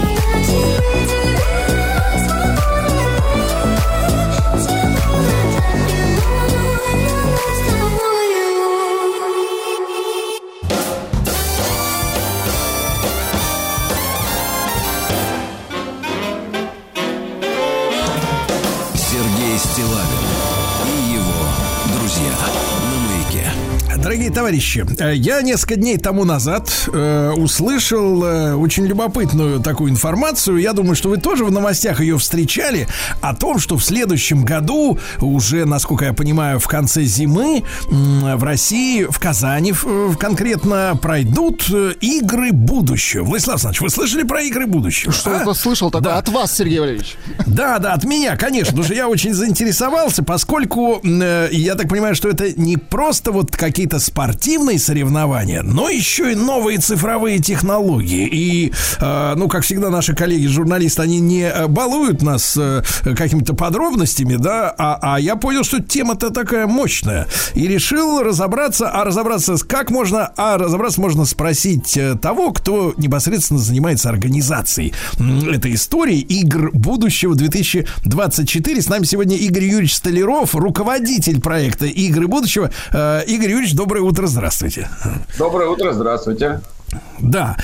Игорь Юрьевич, вот расскажите, пожалуйста, людям, которые ничего не слышали, кроме самого названия, да, в чем сама суть вот этих соревнований, как это вот обычный спорт и какие-то цифровые технологии вот друг с другом сочетаются, это как? Слушайте, у меня такое ощущение, что, мне кажется, вы недооцениваете ваших радиослушателей. Мне кажется, большинство уже слышало, полюбило и много знает про игры будущего. Но для тех, кто еще ничего не слышал, или только проснулся, например, еще вообще не сообразил, куда бежать, я вам расскажу. Значит, это будет турнир международный, который начинается 21 февраля. Кстати, уже прошло достаточно большое количество событий в рекламной кампании. У нас будет еще рекламная кампания с 1 января, поэтому следить за новостями будет везде. И по телеку, и по радио, и наружка у нас будет. Поэтому очень много можно знать. И вообще, на самом деле, можно в интернете очень много сведений почерпнуть, потому что мы уже проводили целые 1,5 года тестовые мероприятия в Казани. Вот. Но это будет большой международный турнир. 21 февраля мы начинаем. У нас заявлено 262 команды. У нас очень много будет стран международных участвовать там. Команды из разных юрисдикций. У нас вот сейчас уже по факту чуть меньше 100 стран заявились для участия. Это вот в новейшей истории России будет, наверное, самое крупное международное спортивное мероприятие. Вот. А игры будущего – это сочетание киберспортивной и физической реальности. Мы придумали такой принцип фиджитал, придумали вид спорта, зарегистрировали несколько спортивных дисциплин: фиджитал футбол, фиджитал баскетбол, фиджитал хоккей. Это одни и те же спортсмены, одна и та же команда без замен играют сначала в киберспортивную часть, то есть либо на плойках, либо на компьютерах, либо на мобильных телефонах, в киберспортивную игру, а после этого выходит в физическую реальность. На лед, на паркет, к воротам, под кольцо, под баскетбольное и так далее. Вот это основной принцип. Но там еще есть также в нашей сборке вот этой вот 21 дисциплины. У нас будет соревнование по 21 дисциплине. У нас еще будет чистый киберспорт. Достаточно много его будет по самым популярным дисциплинам. Там по Counter-Strike, по Warface, по Standoff, по Dota 2. Может быть, ваши радиослушатели, я уверен, что они все продвинуты, они слышали такие тайтлы, как мы говорим в киберспорте. И плюс еще у нас будет много достаточно инновационных и высокотехнологичных дисциплин, никакого отношения к киберспорту не имеющие. Например, гонка дронов, дрон-рейсинг такая дисциплина у нас будет.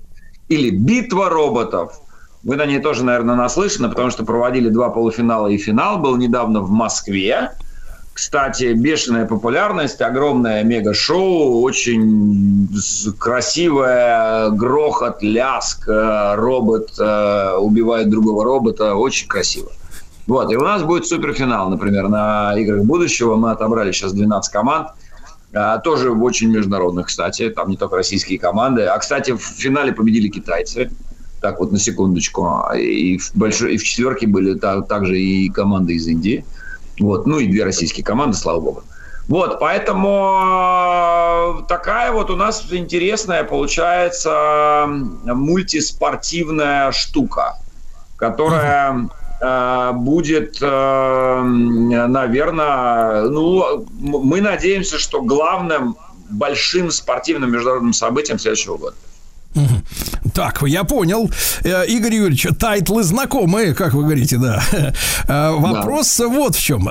Смотрите, а у нас же как раньше существовали? Были вот реальные спортсмены. Ну, как реальные? Ну, вот те, которые сами бегут, да, сами бегут, сами бьют, кидают и так далее, да.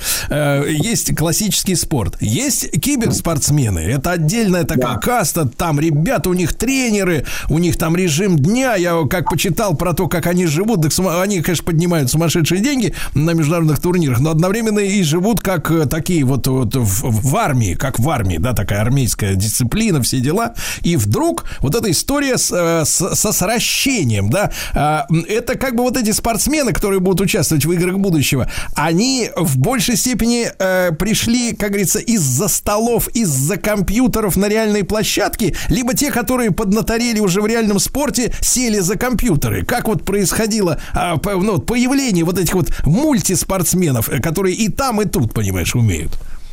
Вы очень правильный вопрос задаете. Его задают достаточно часто. И, в общем, это такой традиционный вопрос, на который мы отвечаем. Нет однозначного ответа «да» или «нет», потому что он достаточно комплексный и сложный. Почему? Потому что, смотрите, у нас же, я говорил, что у нас 21 дисциплина.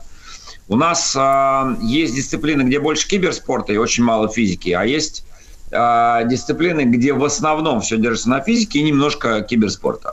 Опять же, не сильно в технические детали не уходя, но, например, там в футболе, в киберфутболе, там в основном мы идем от физики. То есть в основном это спортсмены профессиональные, которые выступали раньше. У нас есть спортсмены, команды, заявившиеся уровня призеров чемпионата Европы, международные команды, которые еще не с нашей подачи, а еще и раньше образовали у себя киберклуб. Да, эти клубы и команды, которые существовали ранее, так сказать, в физической реинкарнации, они начали играть в киберспортивную часть. Ну и, собственно, поднаторели в этом. Мы в основном, конечно, приглашаем таких спортсменов, у которых есть сбалансированные навыки нормального владения мячом и на физической площадке, и в киберспорте. В основном, вот во всех фиджитал-дисциплинах, вот в этих гибридных форматах, которые мы придумали, мы идем от физики. Это профессиональные хоккеисты, это профессиональные футболисты, это профессиональные баскетболисты, которые что-то понимают в киберспорте и специально готовятся к играм будущего, специально готовятся к отборочным турнирам для того, чтобы им достойно поучаствовать. Но в основном это спортсмены профессиональные, которые закончили или продолжают свою спортивную карьеру в физике. В некоторой части дисциплин, конечно же, мы танцуем от киберспорта и от киберспортсменов. И это профессиональные киберспортсмены, которые, для того, чтобы достойно себя чувствовать и достойно выступить в играх будущего, прокачивают свои скиллы на физических площадках. Под кольцом, на паркете, на льду, на газоне и так далее и тому подобное. То есть ответ на ваш вопрос по-разному. В некоторых дисциплинах больше от физики, в некоторых дисциплинах больше от кибера. И это неизбежно, потому что там баланс разный у каждой из тех дисциплин, которые будут в нашей сборке игр будущего. Конечно, конечно. Игорь Юрьевич, но мы вот примерно себе представляем, вот в каком режиме живет обычный спортсмен, да, обычный спортсмен. То есть сколько он времени уделяет тренировке, вот это режим дня и так далее. И тут на него, а я так понимаю, что сейчас и самое такое жесткое время подготовки, да, все готовятся, как говорится, резать оливье, а люди-то тренируются, они же знают, что уже в феврале соревнования, каждый день на вес золота, да, вот они в каком режиме дня живут? То есть, получается, надо поддерживать форму физическую и надо еще натаскиваться в киберпространстве. Вот сколько они часов в день, бедные. Вот, и оливье, главное, не забывать же, да? И оливье же не забывать. Да. Если забудешь оливье, мне кажется, как забудешь оливье, так Новый год и проведешь без оливье, а это ужасно. Смотрите, есть, конечно... вы правильно сказали, что киберспортсмены такие же киберспортсмены, как и другие спортсмены, есть неоднозначное отношение к киберспорту.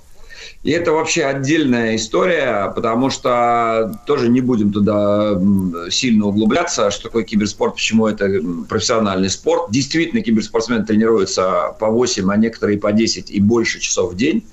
Действительно, это очень серьезная нагрузка и психологическая, и физическая, кстати. Действительно, для того, чтобы стать топовым киберспортсменом, необходимо себя поддерживать в физической форме. Это абсолютная иллюзия, что можно быть в топе в киберспорте, в любой из киберспортивных дисциплин и не заниматься спортом. Мы разговаривали с огромным количеством призеров, они нам все говорили, что без, там, условно говоря, утренней пробежки или зарядки ничего у вас не получится, потому что физическая форма очень важна для психологического состояния спортсмена. Это изнуряющие тренировки, это буткемпы, где вот сборы, условно говоря, там есть спортивные сборы, а есть буткемпы. Вот киберспортсмены называют это буткемпами. По 1,5 месяца они там тренируются, не вставая с дивана, то, что называется, каждый день. И про оливье там вспоминают только по большим праздникам. Вот так я могу сказать. Поэтому это действительно очень серьезный спорт. Когда мы сочетаем с физической активностью, с одной стороны, мы действительно нагружаем дополнительной нагрузкой, извините за тавтологию, но с другой стороны, все-таки это помогает сбалансировать график тренировок. Потому что физическая активность, если мы действительно начинаем тренироваться по определенному спортивному регламенту, она, как нам киберспортсмены говорят, помогает выдерживать психологические нагрузки, когда они тренируются в киберспорт. И вот получается такой баланс. Да, и мы, собственно говоря, к нему и приходим. Это самая главная основа нашей идеологии, потому что мы хотим неизбежно наступление цифры. Киберспорт – это феномен, это огромные миллиарды различных, не знаю, можно у вас в эфире употреблять слово «доллара», но огромное количество и долларов, и юаней, и евро, и рублей, которые входят в этот вид спорта. Он на подъеме, тренд повышательный, он на протяжении последних 5 лет рос и будет расти дальше. И мы не хотим, чтобы этот киберспорт захватил все и вся, и произошла подмена понятий, и мы все начали играть только в киберспорт и забыли классические виды спорта. Поэтому мы хотим сделать сбалансированную историю, не перегибая палочку ни там, сделать такую вот гармоничную историю в спорте. И именно поэтому придумали как раз виджитал-спорт. Потому что киберспорт – это неизбежное, как некоторые говорят, зло, но мы не хотим это так представлять. Мы хотим рассматривать его как дополнительную возможность все-таки цифрового развития человека и новых технологий, наступления новых технологий. И действительно продвигать киберспорт как спорт, но с другой стороны, чтобы мы полностью туда не уходили и не погрязли в этом цифровом болоте. Именно поэтому, собственно говоря, придуман был новый такой регламент. Игорь Юрьевич, и вопрос о визуализации и трансляции. Такое маленькое прелюдия. Я пару раз оказался сначала за границей, потом, естественно, был и на наших соревнованиях Формула-1, пока она у нас была, да? И там я столкнулся с такой парадоксальной историей. То есть там люди, например, еще там лет 15 назад, они уже были на этих трибунах оснащены, грубо говоря, такими телеприемниками и сами организовывали свою телетрансляцию, потому что это очень телевизионный вид спорта. Потому что когда человек сидит на трибуне, если у него нет никаких телевизоров, да, или приборов, он смотрит, как мимо него просто вжик-вжик-вжик пронеслись машины. Какая-то... Да, чудо. И у них, кстати говоря, странная культура существует. Они там целыми днями с какими-то сумками, с холодильниками сидят, жрут, что-то пьют, вот и смотрят. Это вообще какая-то чудо. Я понял, что это чуждое мне, так сказать, удовольствие. По телеку это все гораздо зрелищнее и понятнее, да. А здесь наоборот, да, вот в этой истории с играми будущего, системой вот этой фиджитал, да, там есть именно киберсоставляющая, которая на экране. А я так надежду зароняю, но надеюсь, это все уже и так делается, да. Будут ли, соответственно, организованы какие-то специальные телетрансляции, специальным же образом срежиссированные, да, чтобы зритель, например, у телеэкрана, а большинство все-таки, наверное, смогут посмотреть не лично, отправившись в Казань, хотя это замечательный город, очень его люблю, но тем не менее, да, не у всех возможность, чтобы вот на экране это было как раз вот этот... синергия, как говорится, компьютерного мира, да, виртуального и реальной спортплощадки. Как вот ведется работа в этом смысле? Вы как будто прочитали наши все, собственно, презентации и все наши ролики посмотрели, потому что это наша... Спасибо за вопрос. потому что мы очень любим отвечать на этот вопрос. Но, во-первых, я вас хочу поддержать по поводу «Формулы-1». Я был один раз, единственный раз, был достаточно давно, в Монце. Там есть такой знаменитая трасса формульная. И, в общем, 20 минут посмотрел с берушами в ушах на паддоке, как они, значит, едут по прямой 300 км в час. И мы там спонсировали одну команду, которая называлась «Заубер Петронус». И мне все время владелец этой команды говорит: вот смотри, смотри, там на спойлере ваш логотип. А я не то, что логотип не мог увидеть, я не мог увидеть цвет машины, понимаете? Вот они проносились по прямой там 30 км в час, цвета машины не было видно. Поэтому, конечно, «Формула-1» смотреть в офлайне – это вообще отдельный челлендж. Именно поэтому. Киберспорт смотреть в офлайне тоже отдельный челлендж. И, кстати, киберспорт ну, проводятся лановые турниры, так называемые офлайновые, где зрители физически присутствуют на трибунах. Но, конечно же, в разы больше, в сотни, в тысячи раз больше зрителей, которые смотрят стримы в онлайне. Стримы и видео. Стримы – прямая трансляция, бродкаст, да, ну и видео там досматривают, потом это уже не в прямой трансляции. Мы, конечно же, уповаем на то, что у нас зрителей в онлайне будет намного больше. Именно поэтому все торжество техническое, все торжество человеческой мысли, все, что придумано для того, чтобы улучшить картинку в трансляции, мы пытаемся использовать в своем, при передаче наших сигналов, в своем бродкасте, как мы говорим. И это отдельное искусство, это графика, это различные фишки, различные примочки, которые сейчас уже используются в телевизоре и на цифровых платформах. Мы говорим прежде всего про цифровые платформы, а не про традиционный классический телевизор. Мы говорим про YouTube, Twitch, Trovo, стриминговые платформы, на которых в основном сидят киберспортсмены и смотрят эти трансляции. Но и не только киберспортсмены, потому что на YouTube, понятно, что смотрят все. Слава богу, мы его пока не забанили, но у нас есть ВК-видео, например, да, наше суверенное ВК-плей, ВК-лайф, ВК-плей-лайф, ВК-клипы. Вот есть там свои стриминговые платформы, и в стране в том числе. И мы, кстати, ВК очень активно используем, потому что это технический партнер.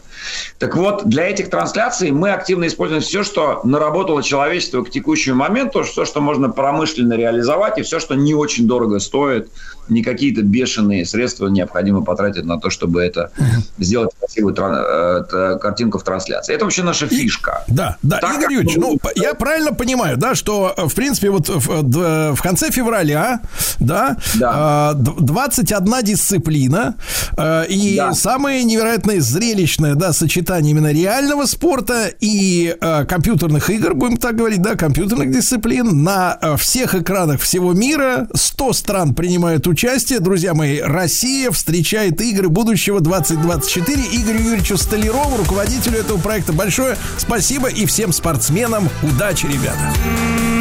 Приготовились к съемке. Тихо. Держать свет. Держать свет. Тихо.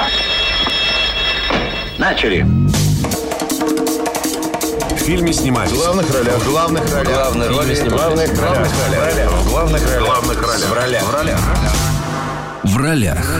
Да, товарищи, должен вам объявить, что новогодняя комедия «Холоп 2». «Холоп 2» выйдет в прокат во всех кинотеатрах страны уже 1 января, товарищи. 1 января. Да, не всем будет легко, но она выйдет, ей будет легко. Главный герой продолжения комедийного блокбастера – это Гриша. Вы помните, Владислав Саныч, Гришу? Ну, кто ж не помнит Гришу? Да, он перестал быть мажором. Такое бывает на экране. Да, он побывал в роли холопа из позапрошлого века, который изменил его к лучшему. После путешествия в прошлое, в кавычках, конечно же, он чутко реагирует на любую несправедливость. Умница. Чутко. Ага. И, конечно же, не может пройти мимо беспредела, который на самом деле творит наглая, избалованная Катя. Теперь появляется Катя. Ничего удивительного, что вскоре мажорка Катя обнаруживает себя в другом времени и в другом социальном статусе. Еще раз напомню, что «Мажор 2» выходит у нас... господи, «Холоп 2» выходит у нас с этими мажорами, да. Всю голову мне забили, да. «Холоп 2» выходит 1, соответственно, января. Придется идти, Сергей Валерьевич, да. Конечно, ползти. И сегодня у нас в гостях Ольга Дибцева, актриса, режиссер, сценарист, красавица. Ольга, доброе утро. Да. Доброе утро, Сергей. Привет, привет всем. Привет, привет нашим. Как приятно, когда такая красавица обращается, ребята, завидуйте мне, ко мне лично. Я, кстати говоря, Ольга, благодаря вашим и нашим, благодаря, да, коллегам, посмотрел ленту, посмотрел специальную Ой, да, ну как вам? Я тоже посмотрела. И вы посмотрели? Да, я тоже посмотрела. Вы вместе смотрели? Нет, мы смотрели не вместе, что очень жаль, но я скажу так, да, Ольга, мы, мужчины, вот там есть план, я думаю, что не вскрою никакого, так сказать, сюжета, да, не расскажу людям, не буду делать спойлер, но я скажу так, я любовался Ольгой, когда она с офицером удалилась в палатку для утех. Господи Иисусе. Какая прелесть. Так бы все бы... Да, ну ладно, это личное. Ольга, ну вот вы снимались в первой и во второй частях, да? Да, да. Вы у нас Аглая Дмитриевна, да? Угу, Милоша Биковича, да, мужчину прекрасного, мы знаем его, да. Значит, и эта история завоевала народную любовь. Конечно, людям хочется, чтобы всю эту мажорную, вот эту всех перевоспитали, понимаете? Ну, пока хотя бы на экране, пока хотя бы на экране. И казалось, вот, а что дальше-то? Как вот история закончена, все, человек исправился, да? А неужели вторая часть будет более грандиозной, масштабной, а сюжет еще более изобретательным? Ольга, что вы думаете? Ну вот, Сергей, вы не дадите соврать, как человек, который уже видел кино, что действительно вторая часть, она еще более масштабная, она еще более крутая, она еще более зрелищная.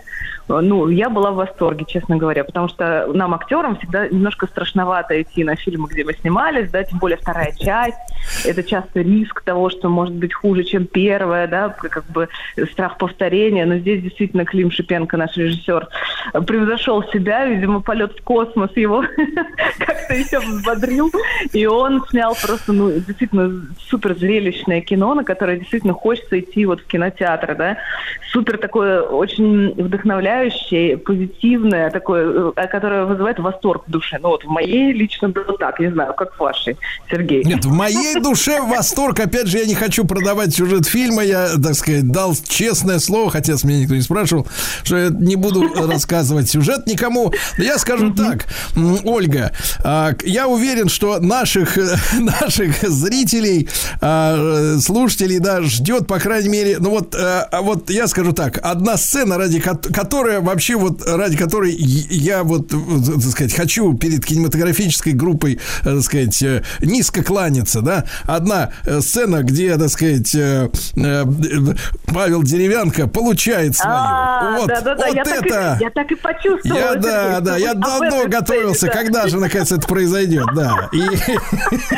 Да, это смешная сцена. Нет, там действительно очень классное, в «Холопе 2» очень классное сочетание именно зрелищности и юмора. То есть это редко бывает. Обычно у нас либо какое-то зрелищное кино, да, где там всякие батальные сцены, еще что-то, да, либо какая-то комедия. А здесь вот все как-то в одном, очень грамотно, потому что у нас действительно очень классные сценаристы, при этом классный режиссер. И вот такая синергия вот между съемочной группой, она, мне кажется, вот видна здесь на экране. Но там была действительно огромная работа, мы все очень старались. Вот, и мне кажется, все получилось. Я прямо горжусь своим участием в этом фильме и нашей группой съемочной. Ольга, вы еще утаите от наших слушателей о том, что над фильмом работали сразу 11 продюсеров, из которых 9 генеральных. Да. Нет, продюсеров там огромное количество. Потому что такую махину в прямом смысле, вот, ну, просто действительно это... И очень высокобюджетное кино, и очень такое, ну, сложно-технически постановочное. Вот вы видели эти батальные сцены, там, да, они действительно, ну, как бы... Я присутствовала внутри, видела, как это происходит, это действительно... Ну, вы знаете, за Деревянко мне было страшно, я вздрогнул. Чуть не выронил смартфон из руки. Слушайте, но 200 актеров в исторических костюмах, у главной героини более 15 исторических нарядов, и это не лапти, давайте намекнем так, не лапти. Да, это не лапти. Потому что, действительно, масштаб разрастается мероприятия. Но вот, Ольга, конечно, вопрос такой, скорее, журналистский, а мы с вами по-человечески же общаемся, да, но, тем не менее, вот насколько, вот расскажите, пожалуйста, нынешним женщинам, о, сейчас я встану на свою эту самую, на броневичок. Да. Сейчас смажу, да, и поеду. Так вот, Ольга, вы знаете, да, в последнее время, это во время ковидла началось, и как-то не отпускает наших женщин, и сейчас даже статистика вышла, что 20% наших женщин собираются встречать новогодний праздник в пижамах. Вы представляете? Они не хотят наряжаться, не хотят вешать на себя мишуру, надевать красивые туфли, чулки. Они будут, видите ли, в пижамах. И по улицам они также ходят. То есть вот они выглядят, как им удобно. Вот такие мешковатые, оверсайз, да? Да. Вот скажи, пожалуйста, вот те исторические костюмы, да, я понимаю, 19-го, да?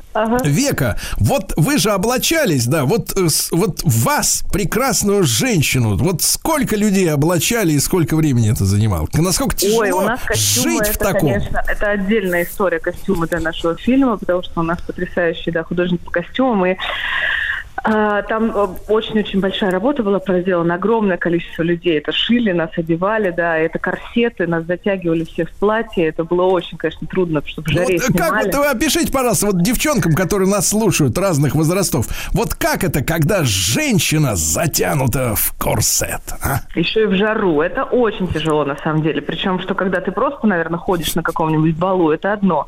А мы же еще снимали кино, и у меня, например, была сцена, ну, вы помните, там, маленький спойлер, где я ем ягодки. О, как вы... Ольга, отдельно вам спасибо. Как вот вы чувственно кушаете ягодки, а?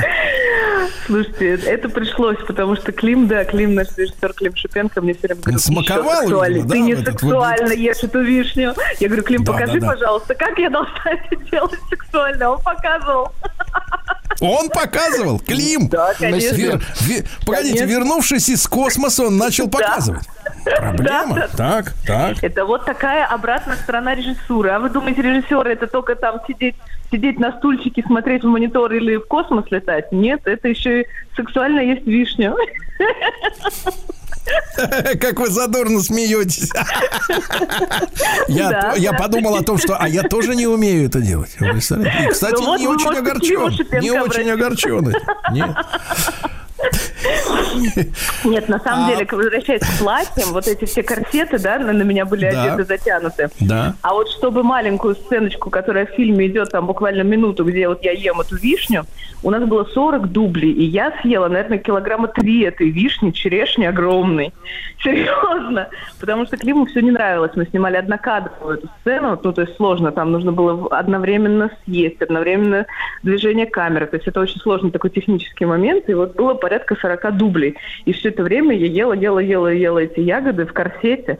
Так что актерская профессия, видите, раскрываю вам, так скажем, такие маленькие хитрости.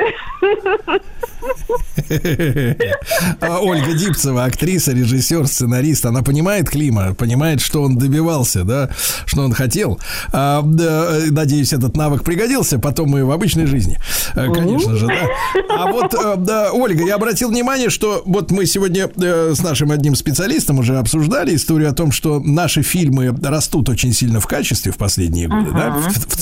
И исчезает наконец-таки вот это уродливое клиповое мышление, клиповый монтаж, когда дын-дын-дын-дын все нарезано, да, появляются длинные планы, да, и это, с другой стороны, конечно, на актеров накладывает особенную такую не печаль, а обязанность, да, потому что вот у вас очень много, я заметил, несколько сцен с круговой камерой, то есть, условно говоря, камера идет вокруг в это время, когда в кадр попадает тот или иной актер, он должен выполнить свою свою миссию, да, и не подвести товарища, да. А когда в кадре там человек 6, 7, 8, 10, и каждый из них что-то делает, и камера плывет вокруг них, и в это время все что-то происходит. Слушайте, вот сколько времени вот происходит, длится репетиция такого, да, потому что у режиссера же у него в голове свои задумки космические, скажем так, да, а актерам исполнять. Снимали там от 6 до 10 часов, вот так могли снимать одну сцену, да. Да. А вы вот под конец уже били тех, кто косячил, из-за которых дубль пришлось делать новый? Нет, у нас очень дружная, на самом деле, актерская среда, несмотря на то, что всякие слухи ходят, да, про то, что мы там друг другу иголки втыкаем в попу. Это не так. Все очень дружные, на самом деле. Все друг друга поддерживают, да, и на съемках, и мы вот лично в «Холопе», да, вот в первой части, на вторую мы очень все подружились, мы общаемся в жизни. То есть мы как-то такая команда вот всех ребят. Да, то есть хотя прям... люди-то разные, я так смотрю. Разные, абсолютно, да. Но мы все как-то очень-очень дружим, это классно. Это замечательно, это замечательно. Ольга Дибцева сегодня с нами, актриса, режиссер, исполнительница одной из ролей в «Холопе 2». Он стартует в кинотеатрах 1 января уже, товарищи. Приготовились к съемке. Тихо. Держать свет. Держать свет. Тихо. Начали. В фильме снимались. В главных ролях. Друзья мои, итак, новогодняя комедия «Холоп 2» во всех кинотеатрах страны с 1 января 2024. Сегодня 28, 29, 30, 31. 3 дня подождать, и уже можно идти в кинотеатр. И сегодня с нами Ольга Дибцева. Роскошная женщина. Актриса, режиссер, сценарист. Ольга, вот смотрите, в первой части «Холоп» просто без номера, да, там ведь главный герой был мужчина, и он холоп. Да. А в новом фильме герой женщина, и он тоже холоп или холопша? Это девушка, да. Теперь у нас Аглая Тарасова, прекрасная актриса, да, и тоже требуется ее перевоспитать. И это происходит теперь во второй части, да. С помощью уже нашей команды сплоченной, так сказать, которая умеет перевоспитывать всех, да. Мы заново собираемся, так сказать, как герои разных боевиков, и начинаем усиленно перевоспитывать, да, ее. Да. Ну что же, а вот съемки же проходили в Питере, да, в Санкт-Петербурге. И вот в Питере, и в Псковской области, да, то есть, ну, везде, и в Москве, то есть много-много разных было локаций, как у нас говорят. Локаций, да. Ольга, ну вы уже рассказывали о том, как вам приходилось в корсете, значит, съесть 3 килограмма черешни, да, вот, и изображая чувственность этого поцелуя с ягодой. Да, вот а что еще вот запомнилось вашей девичьей душе?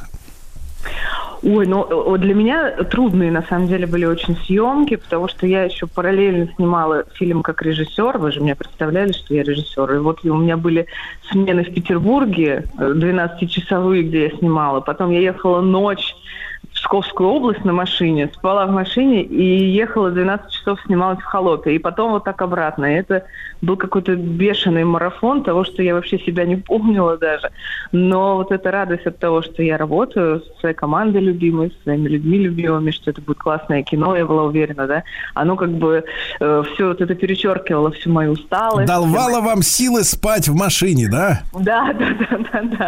Вот, так что, ну, это непростая как бы работа. На экране все кажется легко, непринужденно, как будто мы такие все там ха-ха, хи-хи. Да, и, кстати, кажется, Ольга, что вы, знаете, я даже как-то смутился. Думаю, что слишком уж как-то вы искушенно играетесь с вишней. Искушенно, да. Это все Клим Шипенко, режиссер. 40 дублей, я понял. Я 40 дублей. Нет, ответственность мы с вас, Ольга, не снимаем. Нет.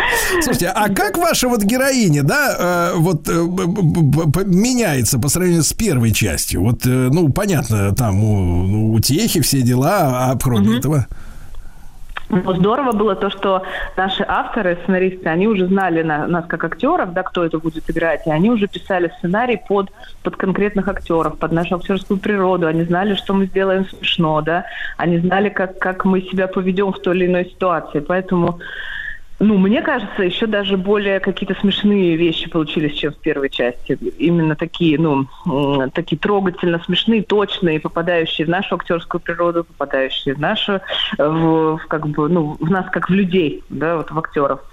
Поэтому, как меняется? Это такая, знаете, комедия положения, немножко комедия характеров. То есть тут мой персонаж точно не про развитие, да, не про то, что она там осознала, прозрела, да. Моя задача здесь всех развлекать, быть смешной, кайфовой. Вот. И мне кажется, я с этим справилась. Как вы думаете, Сергей? Да я-то думаю. Но вот одно, что хотел спросить, Ольга.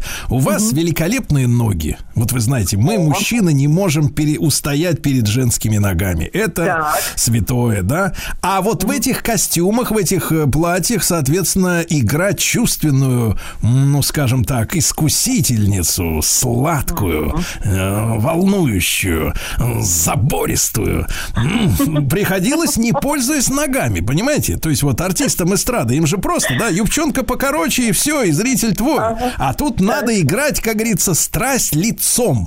Вот что вы посоветуете женщинам, которые начинают только путь, в этом направлении? Вот как это отыграть чувственность только лицом, не пользуясь прелестями фигуры, которые дала мать природа? Раскрою вам такой маленький секрет. Нас учили в театральном институте этому. Чтобы сыграть любовь, что ты любишь очень своего партнера, нужно смотреть ему в глаза и считать, сколько у него ресничек на одном глазу. И тогда твой взгляд, в камере будет такой очень внимательный, сосредоточенный, такой вот влюбленный. Но при этом, конечно, не надо щурить глаза и наматывать нос на нитку. Вот, надо расслабить лицо, да. Какая вы хохотушка. Удивительно, да. Слушайте, а вам хотелось бы сыграть Гамлета? Интересный вопрос, неожиданный. Не можешь не отвечать, это так, дурацкий вопрос, да, просто для, для интриги в кадре. Интерпретации. Нет, такой интерпретации у нас быть уже не может, слава богу. Да, Оля, и почему надо идти, несмотря на все 1 января, я имею в виду на то, что на столе столько еще осталось вкусного, да, несмотря на оливье и шубу, все равно в кино. Вот в одном предложении. Почему «Холоп 2» надо посмотреть? Потому что кино – это в первую очередь эмоция. И вот этот фильм «Холоп 2», он дает невероятную такую эмоцию, вдохновение, кайфа, радости, любви и восторга. Да. И это я скажу, Ольга, что я сегодня пережил прекрасную эмоцию чувственной, красивой, замечательной молодой женщины. Ольга Дибцева, актриса, режиссер, сценарист. 1 января «Холоп 2» в кинотеатрах. Сергей Стиллавин и его друзья на «Маяке».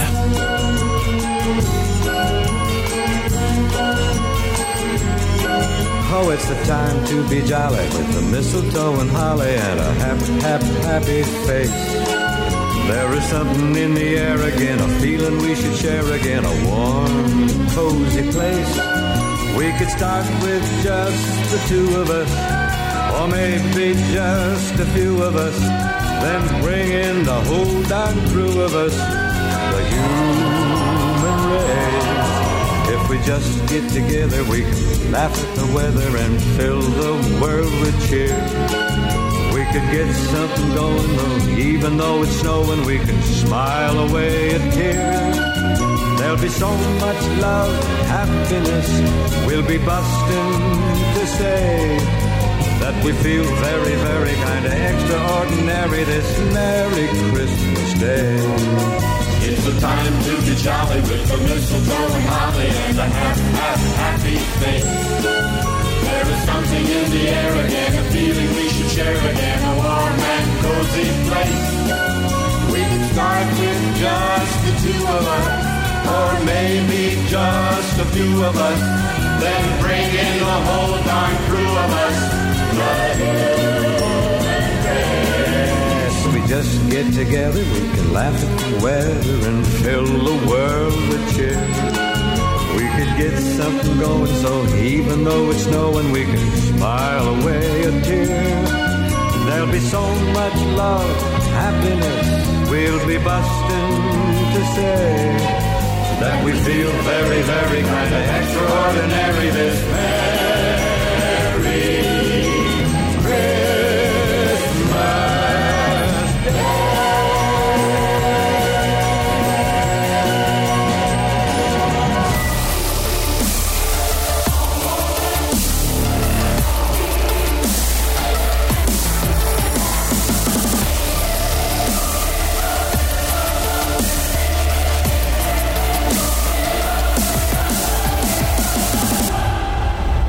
обратная сторона музыки. Дорогие друзья, наш предновогодний подарок вам, естественно, свидание с Диной Константиновной Кирнарской, музыковедом, проректором Российской академии музыки имени Гнесиных, профессором, доктором искусствоведения, доктором психологических наук, красавицей. Сегодня она в голубом. Блистает, скажем, да. Дина Константиновна, и как вот называется тот драгоценный чокер на вашей прекрасной шее? Это ожерелье всего лишь. Всего лишь. Да. Но такое какое? Скромное, знаете, под цвет ночного снега. Поскольку у нас сюжет Щелкунчика разворачивается в ночное время, и снег освещен луной, то вот он будет такого же цвета, как мое ожерелье. Голубое. Да. Сама Дина красота. Константиновна, но вы уже проговорились про Щелкунчику. Ну а как же? Это же прям распирает. Это же такая тема. Вопрос, Дина Константиновна. Мы вот когда сказки Роу смотрели в детстве, да? Помните про все про это? Там крестьянские девки кололи орехи челюстью. Это были дохлые орехи. Засунет туда и бомб в челюсть, и орех раскалывается. А получается, графья-то да князья с дворянами, они специальными приборами пользовались. Ну, да? Так догадались, что гораздо лучше. Машинка такая, щелкунчик. Вот, оно даже на французском языке называется «нуазет». Вот, в названии сказки Дюма, которая, собственно, послужила основой, это же как бы двойная-тройная очистка. Сами понимаете. То есть сначала в 1816 году Гофман, немец, написал вот эту сказку «Мышиный король», да, «Щелкунчик» или и «Мышиный король». Такая немножко с философским оттенком она была. Французу Дюма она надоела. Говорят, дети на Рождество его в кресле завязали и говорят, пока сказку не расскажешь, не отпустим. И уже... В 40-е годы он придумал парафраз, такой как бы ремейк этой вот самой замечательной сказки. И там тоже вот все фигурировало как и надо. Щелкунчик, девочка, мальчик Фриц, вредный, который сломал Щелкунчика, а Маша потом за ним ухаживала и его лечила. И он в благодарность в нее влюбился и женился. Хорошая сказка. Представляете, вот взяли, лечили. Фриц женился-то или кто? Да нет, Щелкунчик, он обземь грохнулся об землю, как положено, и превратился в прекрасного принца. И танцевал с Машей. А потом оказалось, что это был сон. Представляете, какая гадость. Но все равно какие-то все-таки надежды внушает. Надежды большие. Не весело. Во сне было шикарно все. В Конфитюренбурге, в городе, где сахарные крыши, где мармелад, где шоколад, где все вкусное и роскошное. Вот так вот. В этом городе все и происходило. Принц ее туда привез, сказочный принц, и они танцевали вместе со всеми. Бал такой, вечеринка у них была. Шикарная. У нас есть сбор гостей, послушаем. Да, у нас сбор гостей. Вы знаете, что здесь важно? Вот я хочу просто сказать, что никто, кроме Петра Ильича, с этой задачей бы не справился. Рождественская сказка музыкальная, такая добрая, такая семейная, что прямо вот более добрые семейные невозможно найти во всем мире. Вы не представляете. Вот как-то Николай Цискоридзе рассказывал, как он танцевал в Японии принца в Щелкунчике. Казалось бы, чудесно, замечательно, такие прекрасные зрители, все замечательно. Говорит, выхожу на улицу, из каждого утюга тошнит уже. То есть во всех магазинах, в аэропортах, в ресторанах, кругом Петр Ильич Чайковский, Щелкунчик, везде. То есть уже танцевать было невозможно. Все, конец света. Настолько эта музыка заразительно семейная. Вот перед следующим годом, у нас же год семьи, следующий год объявлен, Щелкунчик, просто ложится как прям по маслу. И именно семейное. Так вот, секрет в чем? Вот сбор гостей давайте послушаем, и мы потом прокомментируем. Значит, все собираются.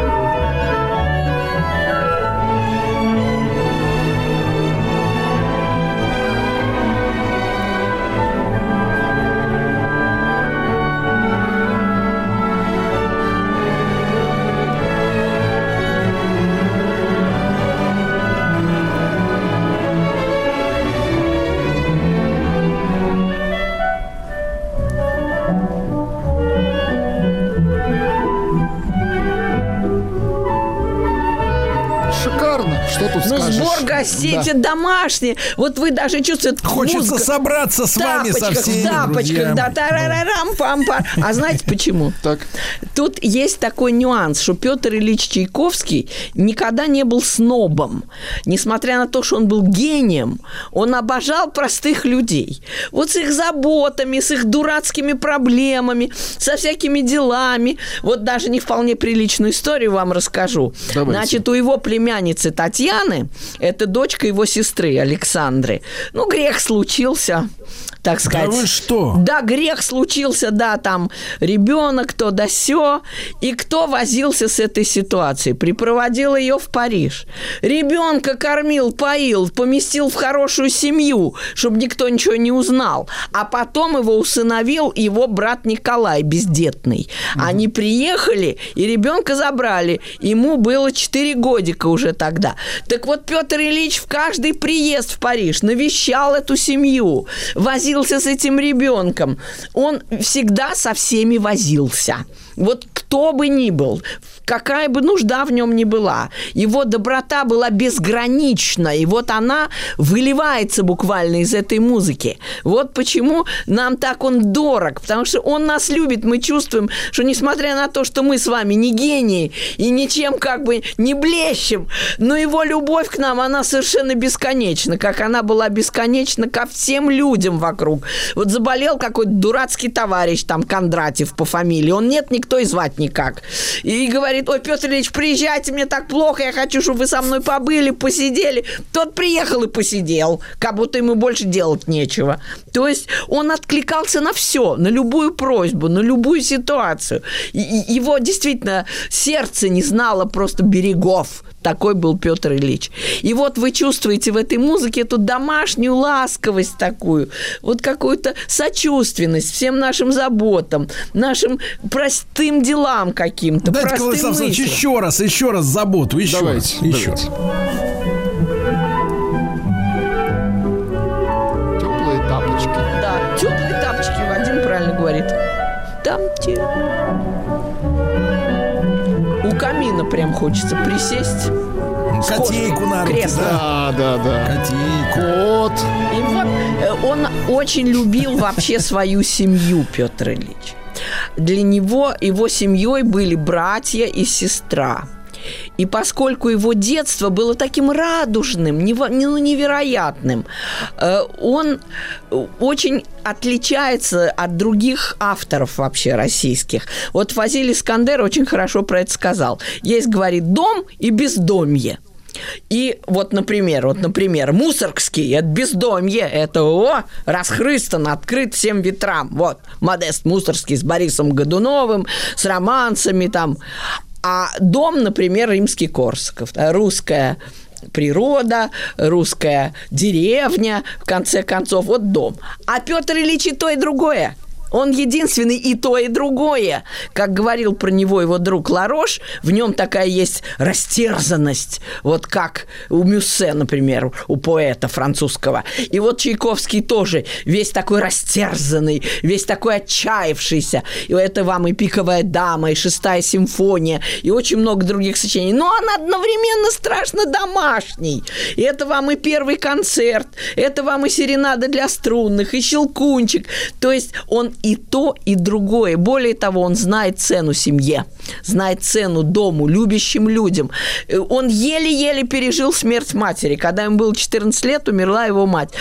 И даже когда она просто вот уезжала, оставила его в Петербурге, в училище правоведения, он прям за каретой бежал. Так он любил свою маму, так он любил свою семью. И гувернантку свою Фанни Дюрбах обожал. И когда уже он стал мировой знаменитостью, он ее навестил. Фанни. Ей уже было черти сколько лет. Она уж там была лет на 20 старше его. И представьте, уж совсем старушка. И он пришел, и они вспоминали. Вот он такой человек был, очень семейный, очень домашний. И, конечно, обожал русскую природу. Он вообще был патриот России колоссальный. Пересекает, бывало, границу и говорит: водки мне со щами. Неплохо. Да, и сразу водка, щи, уф, говорит, матушка Россия. Хорошо. Он, да, с удовольствием купил дом уже, ну, когда уже были средства, во Фроловском он жил, в Майданове, снимал такой домик. И, наконец, в Клину он буквально там незадолго до смерти обосновался. И он обожал русскую природу. Вот «Снежинки», вот вы послушаете, вы почувствуете, как это вот мягко падает снег, русский снег, который он очень любил.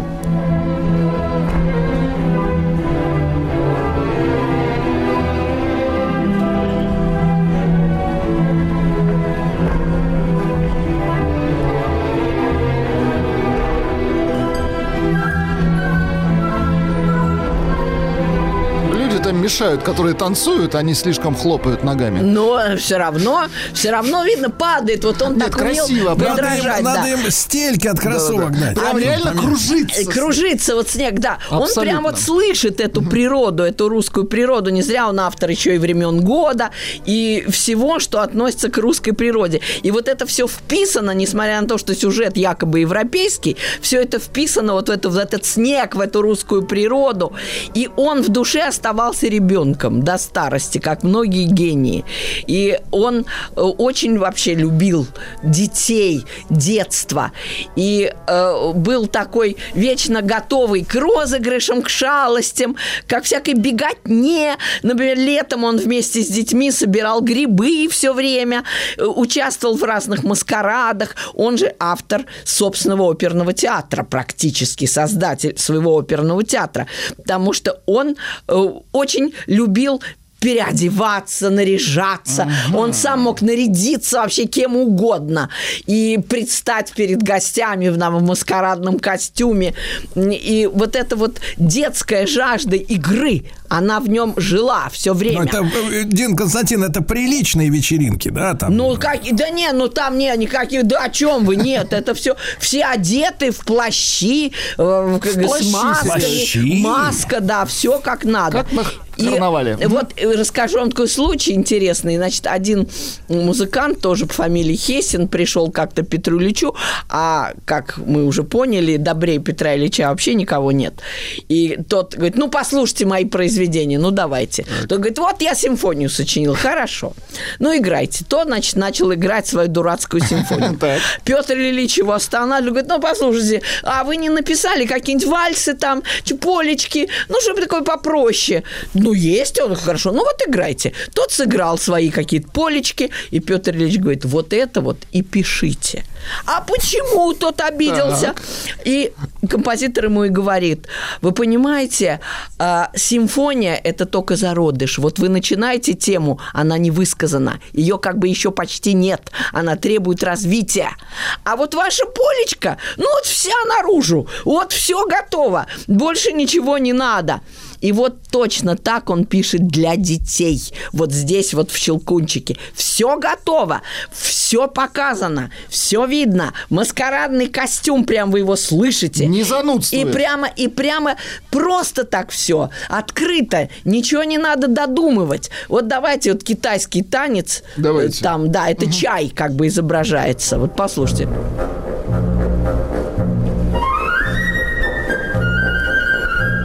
Закипает. Буль. Буль.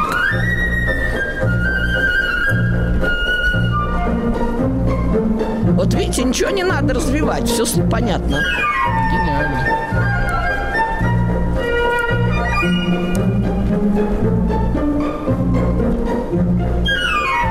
Или вот «Пастушков», давайте прям сразу 2 минуточки, танец секундочки. Пастушков. Танец вот «Пастушков» тоже.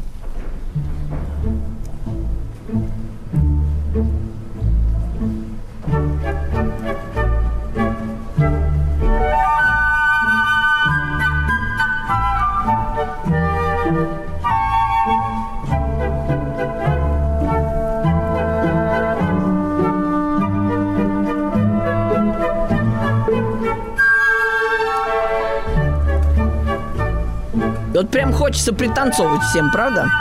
Какой-то Моцарт. Ну, как бы даже, да. Что значит какой-то? Что значит какой-то, да. А, между прочим, это любимый композитор Петра Ильича. Да что? Ну, еще бы, да вообще, это невероятно. Я вам тогда, раз вы такие хорошие, сами вспомнили про Моцарта, вот буквально пока есть возможность, я вам его процитирую. Давайте. Смотрите, что он говорит. Давайте. В Моцарте нет ни глубины, ни силы Бетховена, ни теплоты, ни страсти Шумана, ни блеска Мейербера, Берлиоза или Вагнера. Моцарт меня не подавляет и не поражает, но он меня завораживает, делает меня счастливым, согревает меня. И чем больше я живу, тем больше я узнаю его, и тем больше люблю. Я люблю в Моцарте все, как мы любим все в человеке, которого любим действительно. Красиво. Вот что такое Петр Ильич, его любовь к Моцарту. Покрей меня, Моцарт. Да, вот именно. Так он и сам греет не хуже Моцарта. Да, вот в чем дело. Вот это вот его теплота, вот это его домашность, вот это вот его семейность, вот это все прямо выливается в его музыке колоссально. Вы это чувствуете? Вот даже если последний вальс мы посмотрим, он не самый хитовый, но он именно такой вот семейный. Все хорошо. Это вот финал с Щелкунчиком.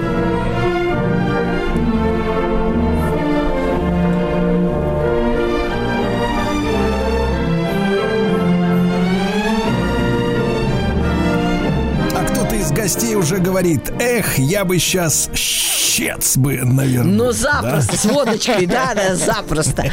И вот это вот, понимаете, доброта, семейственность какая-то хорошая такая, очень добрая, действительно. Она прям вот сочится из каждой. То есть надо нас, вот, Дин Константин, то есть надо в ЗАГСах Чайковского ставить. Конечно, Щелкунчик. Ну, кстати, чтоб да. Чтобы все знали, вот этот вальс, например, или что-то другое. То есть вы сразу почувствуете вот эту моцартовскую ласковость. Моцарт был такой же, как Чайковский. Они дико похожи. И мужчинам как-то просто полегче, как обезболивающие. Они безумно похожи. Безумно. Да. Вот Моцарт, помните, мы как-то даже говорили, ему говорили: давай поедем в тур гастрольный. Ну, сам понимаешь, денег нет, ну, подыграй, ну, нужен концертмейстер. И великий композитор в роли аккомпаниатора плетется за каким-нибудь кларнетистом и ему помогает, потому что его доброта не знает границ. И вот это все Чайковский почувствовал. Это брат по духу. Это его, можно сказать, альтер-эго своего рода. Ну, может быть, в прошлом столетии, что называется. И вот эта моцартовская любовь, она просто обнимает вас. Почему, собственно, Щелкунчик так популярен? Потому что эту любовь, эту семейную какую-то атмосферу вы чувствуете в каждой ноте. То, чего каждый жаждет, к чему каждый стремится. И вот у него было любимое место, это дом его сестры в Каменке. Это, собственно, была его семья. Не зря он с этой Татьяной возился, с которой грех случился. Про грех расскажу интересную штуку. Этот ребенок, значит, надо было пересечь границу вместе с его новой приемной матерью, женой брата Чайковского. А его фамилия Чайковский, кстати, была всю жизнь. Он родился в 83 году и умер в 46-м только, этот ребенок. Так вот, он вдруг запел Марсельезу прямо на границе. Жандарм обалдел. Говорит, ну вообще, ну такие таланты. Ладно, поезжайте в Россию. Да, раз вы такие.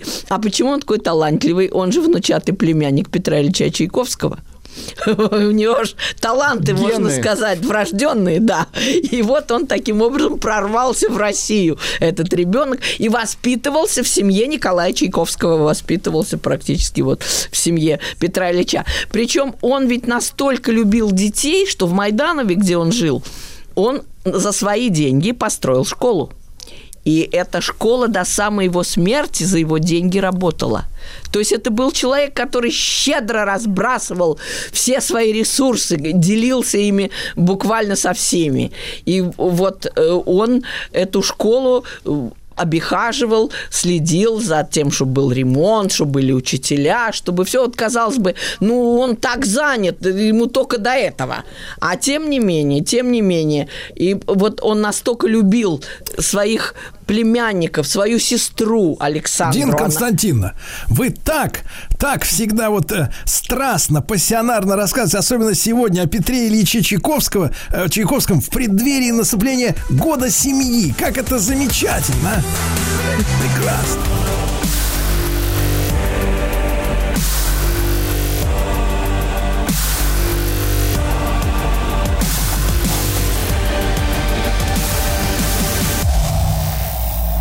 Обратная сторона музыки. Друзья мои, сегодня с нами подарок. Великолепная Дина Константиновна Кирнарская со щелкунчиком под мышкой. Да. Дина Константиновна, вот вы про щит уже нам рассказывали. Скажите, пожалуйста, а там вот в этой семейной атмосфере прекрасной, некоторые говорят, что ой-ой-ой, какой вы там лубок рисуете дореволюционный. Такая была вся Россиюшка красивая. Что ж так в революции это с чего случилось вдруг, если такая красота кругом была? Да, но... другая тема. Это Мусоргский, да. Революция, это не про то. Борис Годунов. Да, да, но, Дина Константиновна, вот были до революции какие-нибудь традиции-то именно кулинарные? Вот у нас сегодня спор вышел. Вот что круче, оливье или под шубой? Потому что за оливье 39% граждан, за шубу 33%. Кстати, а ваш выбор личный? Я бы, честно говоря, за оливье, потому что он когда-то был с креветками. И вот это вот советский вариант с соленым огурцом и докторским колбасой, как говорится, не от богатой жизни получилось, да, такое замещение, импортозамещение, потому что действительно оливье французский повар, то есть как раз импортозамещение и было. Но вот, кстати, вот Петр Ильич, между прочим, был большой любитель угостить людей, и когда его спрашивали: Петр Ильич, где вы храните свои капиталы? Он говорит: в Большой Московской, это гостиница, где он угощал в ресторане всех подряд. То есть, знаете, как говорят, после концерта третье отделение. Значит, юбиляр угощает. Он был юбиляр постоянный, постоянно всех угощал. И он заботился обо всех. Вот, например, у оркестрантов была зарплата меньше, чем у певцов. И он говорит: ой, какой непорядок! Вступился в борьбу, вступился вот за оркестрантов, как же так? Вот надо, чтобы они тоже лучше жили и больше получали. То есть не было ни одного нуждающегося в чем-либо человека, которому бы не помог Петр Ильич. И, конечно, вот эта доброта его, невероятная душевность, она буквально вот сочится из щелкунчика. Но вот интересно, какие у него отцы.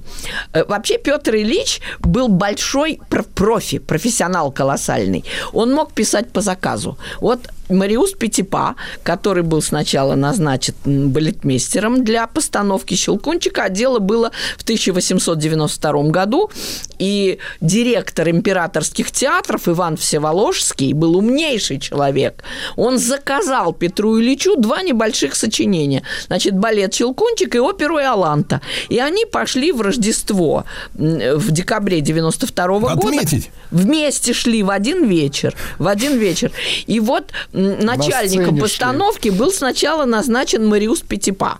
Но он уже был в летах, в возрасте. К тому же у него в этом году случилось горе как раз. Умерла его дочка, 15 лет. Она, кстати, единственная подавала надежды в балете, как балерина.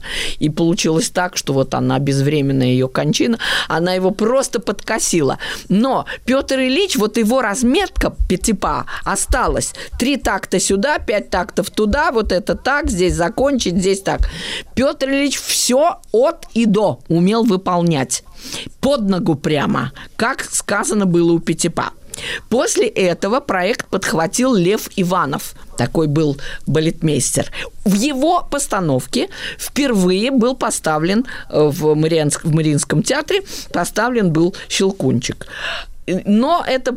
постановка продержалась некоторое время, и уже в советское время стал балетмейстером Фёдор Лопухов.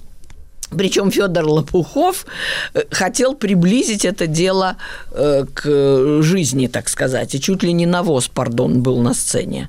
То есть все на натурально. Хотите лошадей? Вот вам навоз. Вот такая была постановка в советские годы. Потом в 30-е годы подхватил Василий Вайнонен. Это уже сейчас считается классическая постановка, потому что еще были живы люди, которые помнили первый «Щелкунчик» Льва Иванова. И вот они передали это по наследству своего рода. И вот сейчас мы смотрим в двух вариантах. В Петербурге часто очень ставится Вайнонен, постановка Вайнонена, и она именно идет и в Вагановке. Ребята танцуют эту постановку Вайнонена. И есть постановка Юрия Григоровича. Она шла в Большом довольно долго. Васильев танцевал в этой постановке, и Цискоридзе тоже. То есть вот такие есть две базовые постановки. Так что видите, сколько отцов. Гофман, Дюма, Петипа, Иванов, Всеволожский, Чайковский. Коллективный труд. Целая группа, да. И все мужчины. Ну, ребята, как балетмейстеров, женщин мы узнаем очень мало, если даже и знаем. А вот большущий трудяга был Петр Ильич. Вот однажды художник Игорь Грабарь посчастливилось парню, и он провожал Петра Ильича из очередных гостей. И оставил воспоминания, что сказал Петр Ильич. Ну, Грабарь его спрашивает, а как вот вы пишете, что вообще происходит? Наверное, вдохновение вас ведет за собой. А Петр Ильич говорит, что подобного? Вот цитата. «Я каждое утро сажусь за работу и пишу. Если из этого ничего не получается сегодня, я завтра сажусь за ту же работу снова. Так я пишу. День, два, 10 дней, не отчаиваясь. Если все еще ничего не выходит, а на 11-й день глядишь, что-нибудь путное и выйдет. Вот. Упорной работой, нечеловеческим напряжением воли вы всегда добьетесь своего». Петр Ильич говорит, всегда добьетесь своего. «И вам все удастся больше и лучше, чем гениальным лодырем». И вот ему задает вопрос Грабарь. «Значит, бездарных людей вовсе нет?»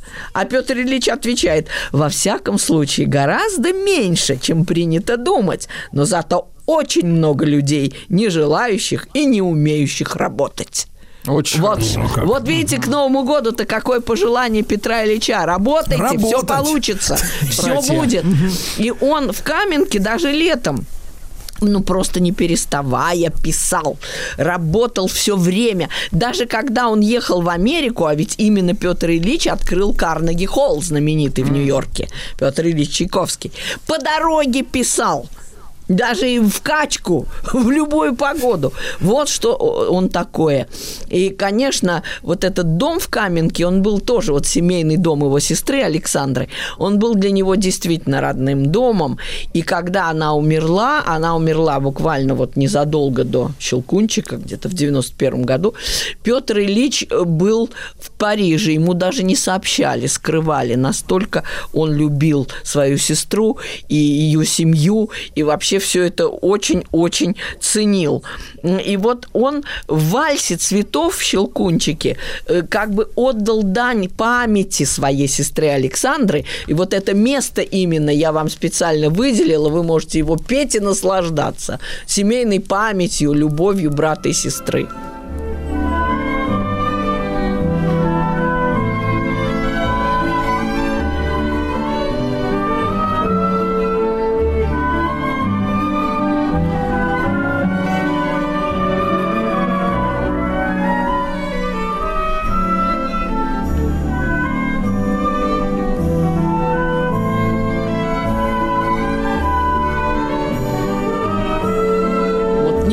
Сейчас будет признание.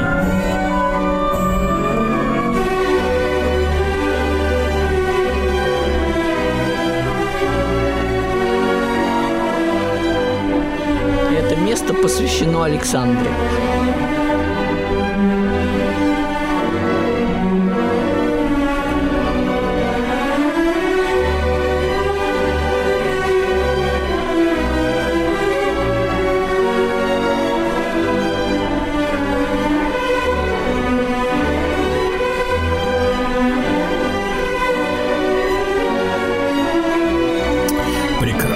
Нет, шикарно, чувствуешь, да, как вот от всей души. Вот мы сейчас тут с Вадимом говорили, действительно, Моцарт и Чайковский оба потрясающие мелодисты. Угу. И у них обоих, у каждого есть свой оперный театр, собственно, да, оперный театр.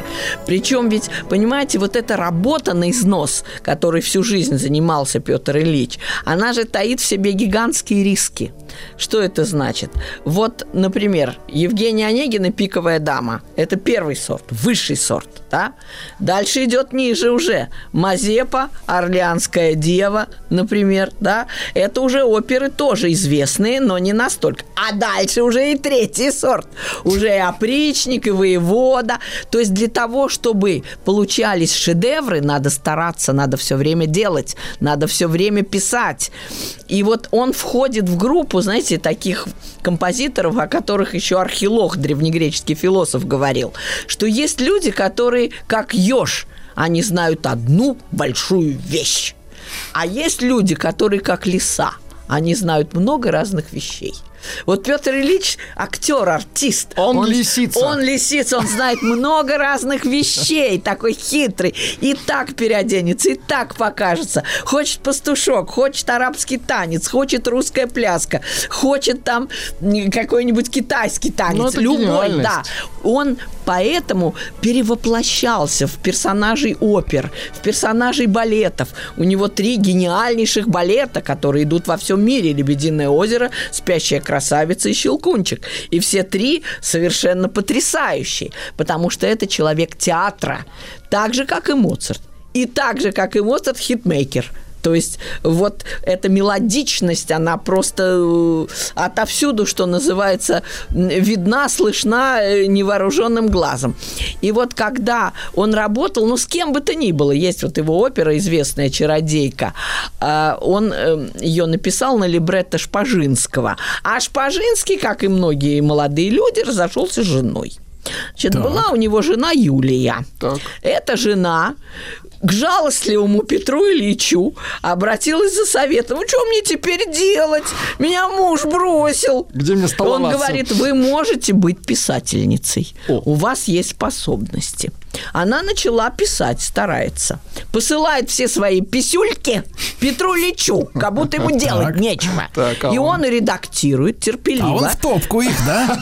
Нет, он читает с карандашом, терпеливо редактирует, отсылает ей свои поправки. Вы знаете, сколько он написал ей? 80 писем. 80, потому что, да, несмотря на то, что он так много работал, он успевал помогать абсолютно всем. Сердобольный. Невероятно.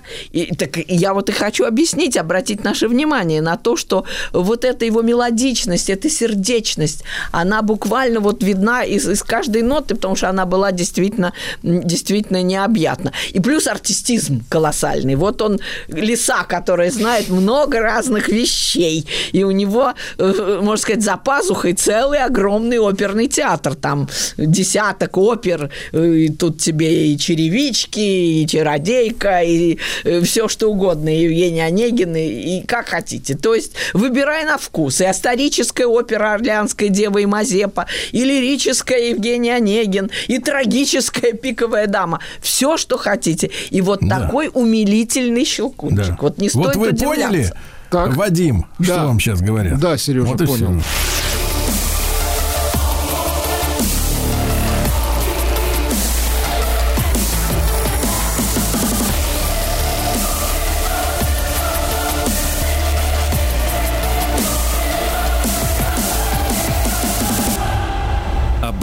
Сторона музыки. Итак, дорогие товарищи, вместе с Диной Константиновной Кирнарской мы встречаем год семьи семейным балетом «Щелкунчик». Абсолютно, да, точно. Да. Да, все так и есть. Мало этого, Вот да. Еще в нем была какая-то необыкновенная красота, в самом лучшем понимании эстетская. Вот Ларош, который его так хорошо знал, я вот вам процитирую, что он говорит. «Все в нем было прекрасно, начиная от его удивительного умения распоряжаться временем и иметь вид досужего человека после самой трудной и волнующей работы, и кончая талантом угадывать характеры, мысли и намерения людей и избегать в разговоре всего, что было бы им непонятно и чуждо». Вы знаете, было две такие группировки, «Могучая кучка», это мы знаем, это петербуржцы, Римский-Корсаков, Мусоргский, Бородин, Кюи и Балакирев. И один Чайковский, прям столб такой, москвич. И вот, когда он туда приезжал, они прям все поражались. Говорят, боже мой, Петр Ильич, такой светский человек. В нем все прекрасно, одет всегда с иголочки. Красавец. Он был большой франт, как и Моцарт. Моцарт тоже был огромнейший франт. Ну, поскольку он бывал в приличных домах, то известно, что Моцарт даже шил такой камзольчик с золотыми пуговичками настоящими и очень этим кичился. А это от чего? От любви к красоте. Петр Ильич тоже такой был. Когда у него появились деньги, мадам фон Мек ему помогла, причем она ему начала помогать только с 1978 года, примерно уже после того, как он стал автором Евгения Онегина. То есть это не с самого начала. И у него появились какие-то средства. Как поедет в Париж в магазин сразу. И, значит, новый сюртук, новое пальто, золотые новый пуговицы. Цилиндр, да. А чем его не устраивала фабрика-большевичка? Ротфронт. Как-то грубовато, топорно как-то выглядело.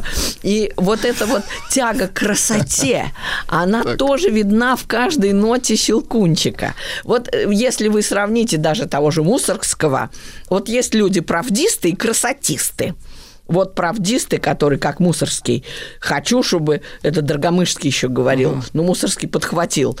Хочу, чтобы звук прямо выражал слово. Хочу правды. Как в жизни. Правды хочу. И навоз на сцене. Да, Чайковский тоже хотел правды, но все-таки не нарушая красоту. Не нарушая красоты. Это тоже вот такое моцартианство. Вот он настоящий моцартианец в душе. И вот эта красота, она буквально в каждой мелодии, в каждом повороте, как и в нем самом, так же и в его музыке, это разливается бесконечная красота.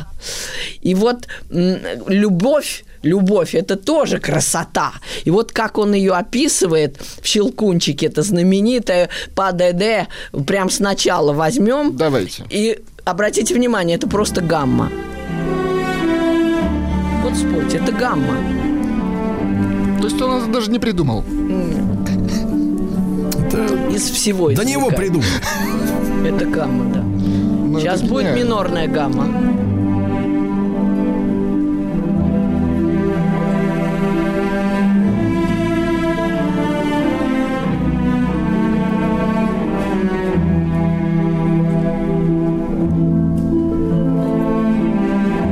Вуаля! Больше ничего не скажу. Это просто, да, прелесть, как она есть.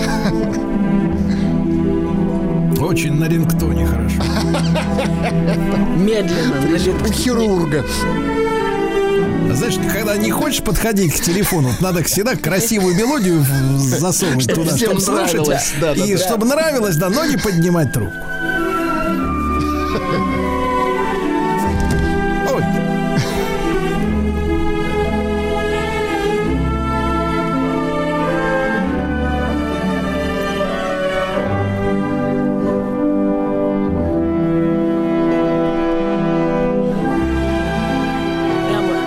Разворачивается.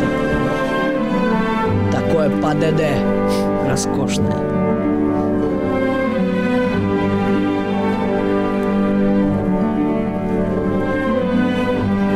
Кстати, название хуже, чем музыка. Да. Какой-то ПДД. А это значит танец для двоих всего-то.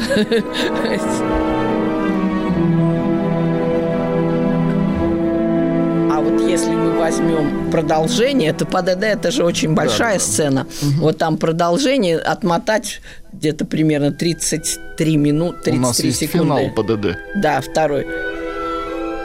сейчас будет прям до боли доходит. То есть он очень хорошо понимал, что такое любовь и какие страсти тут бушуют. Даже в «Щелкунчике» они есть. Уж детская вещь все равно.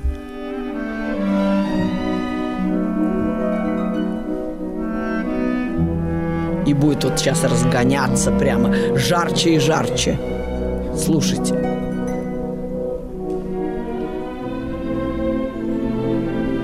Это какой-то саспенс. В минор пошел.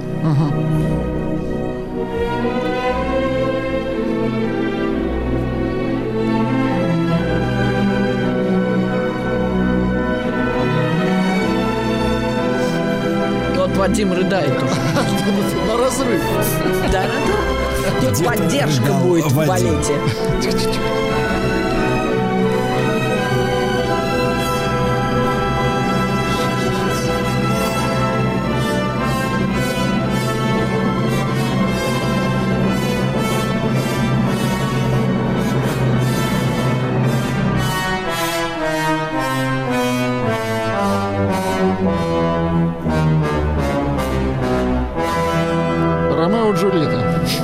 Мурашки пошли, Дина Константиновна. Да. Мурашки. Да. Потому что это же прекрасный сон.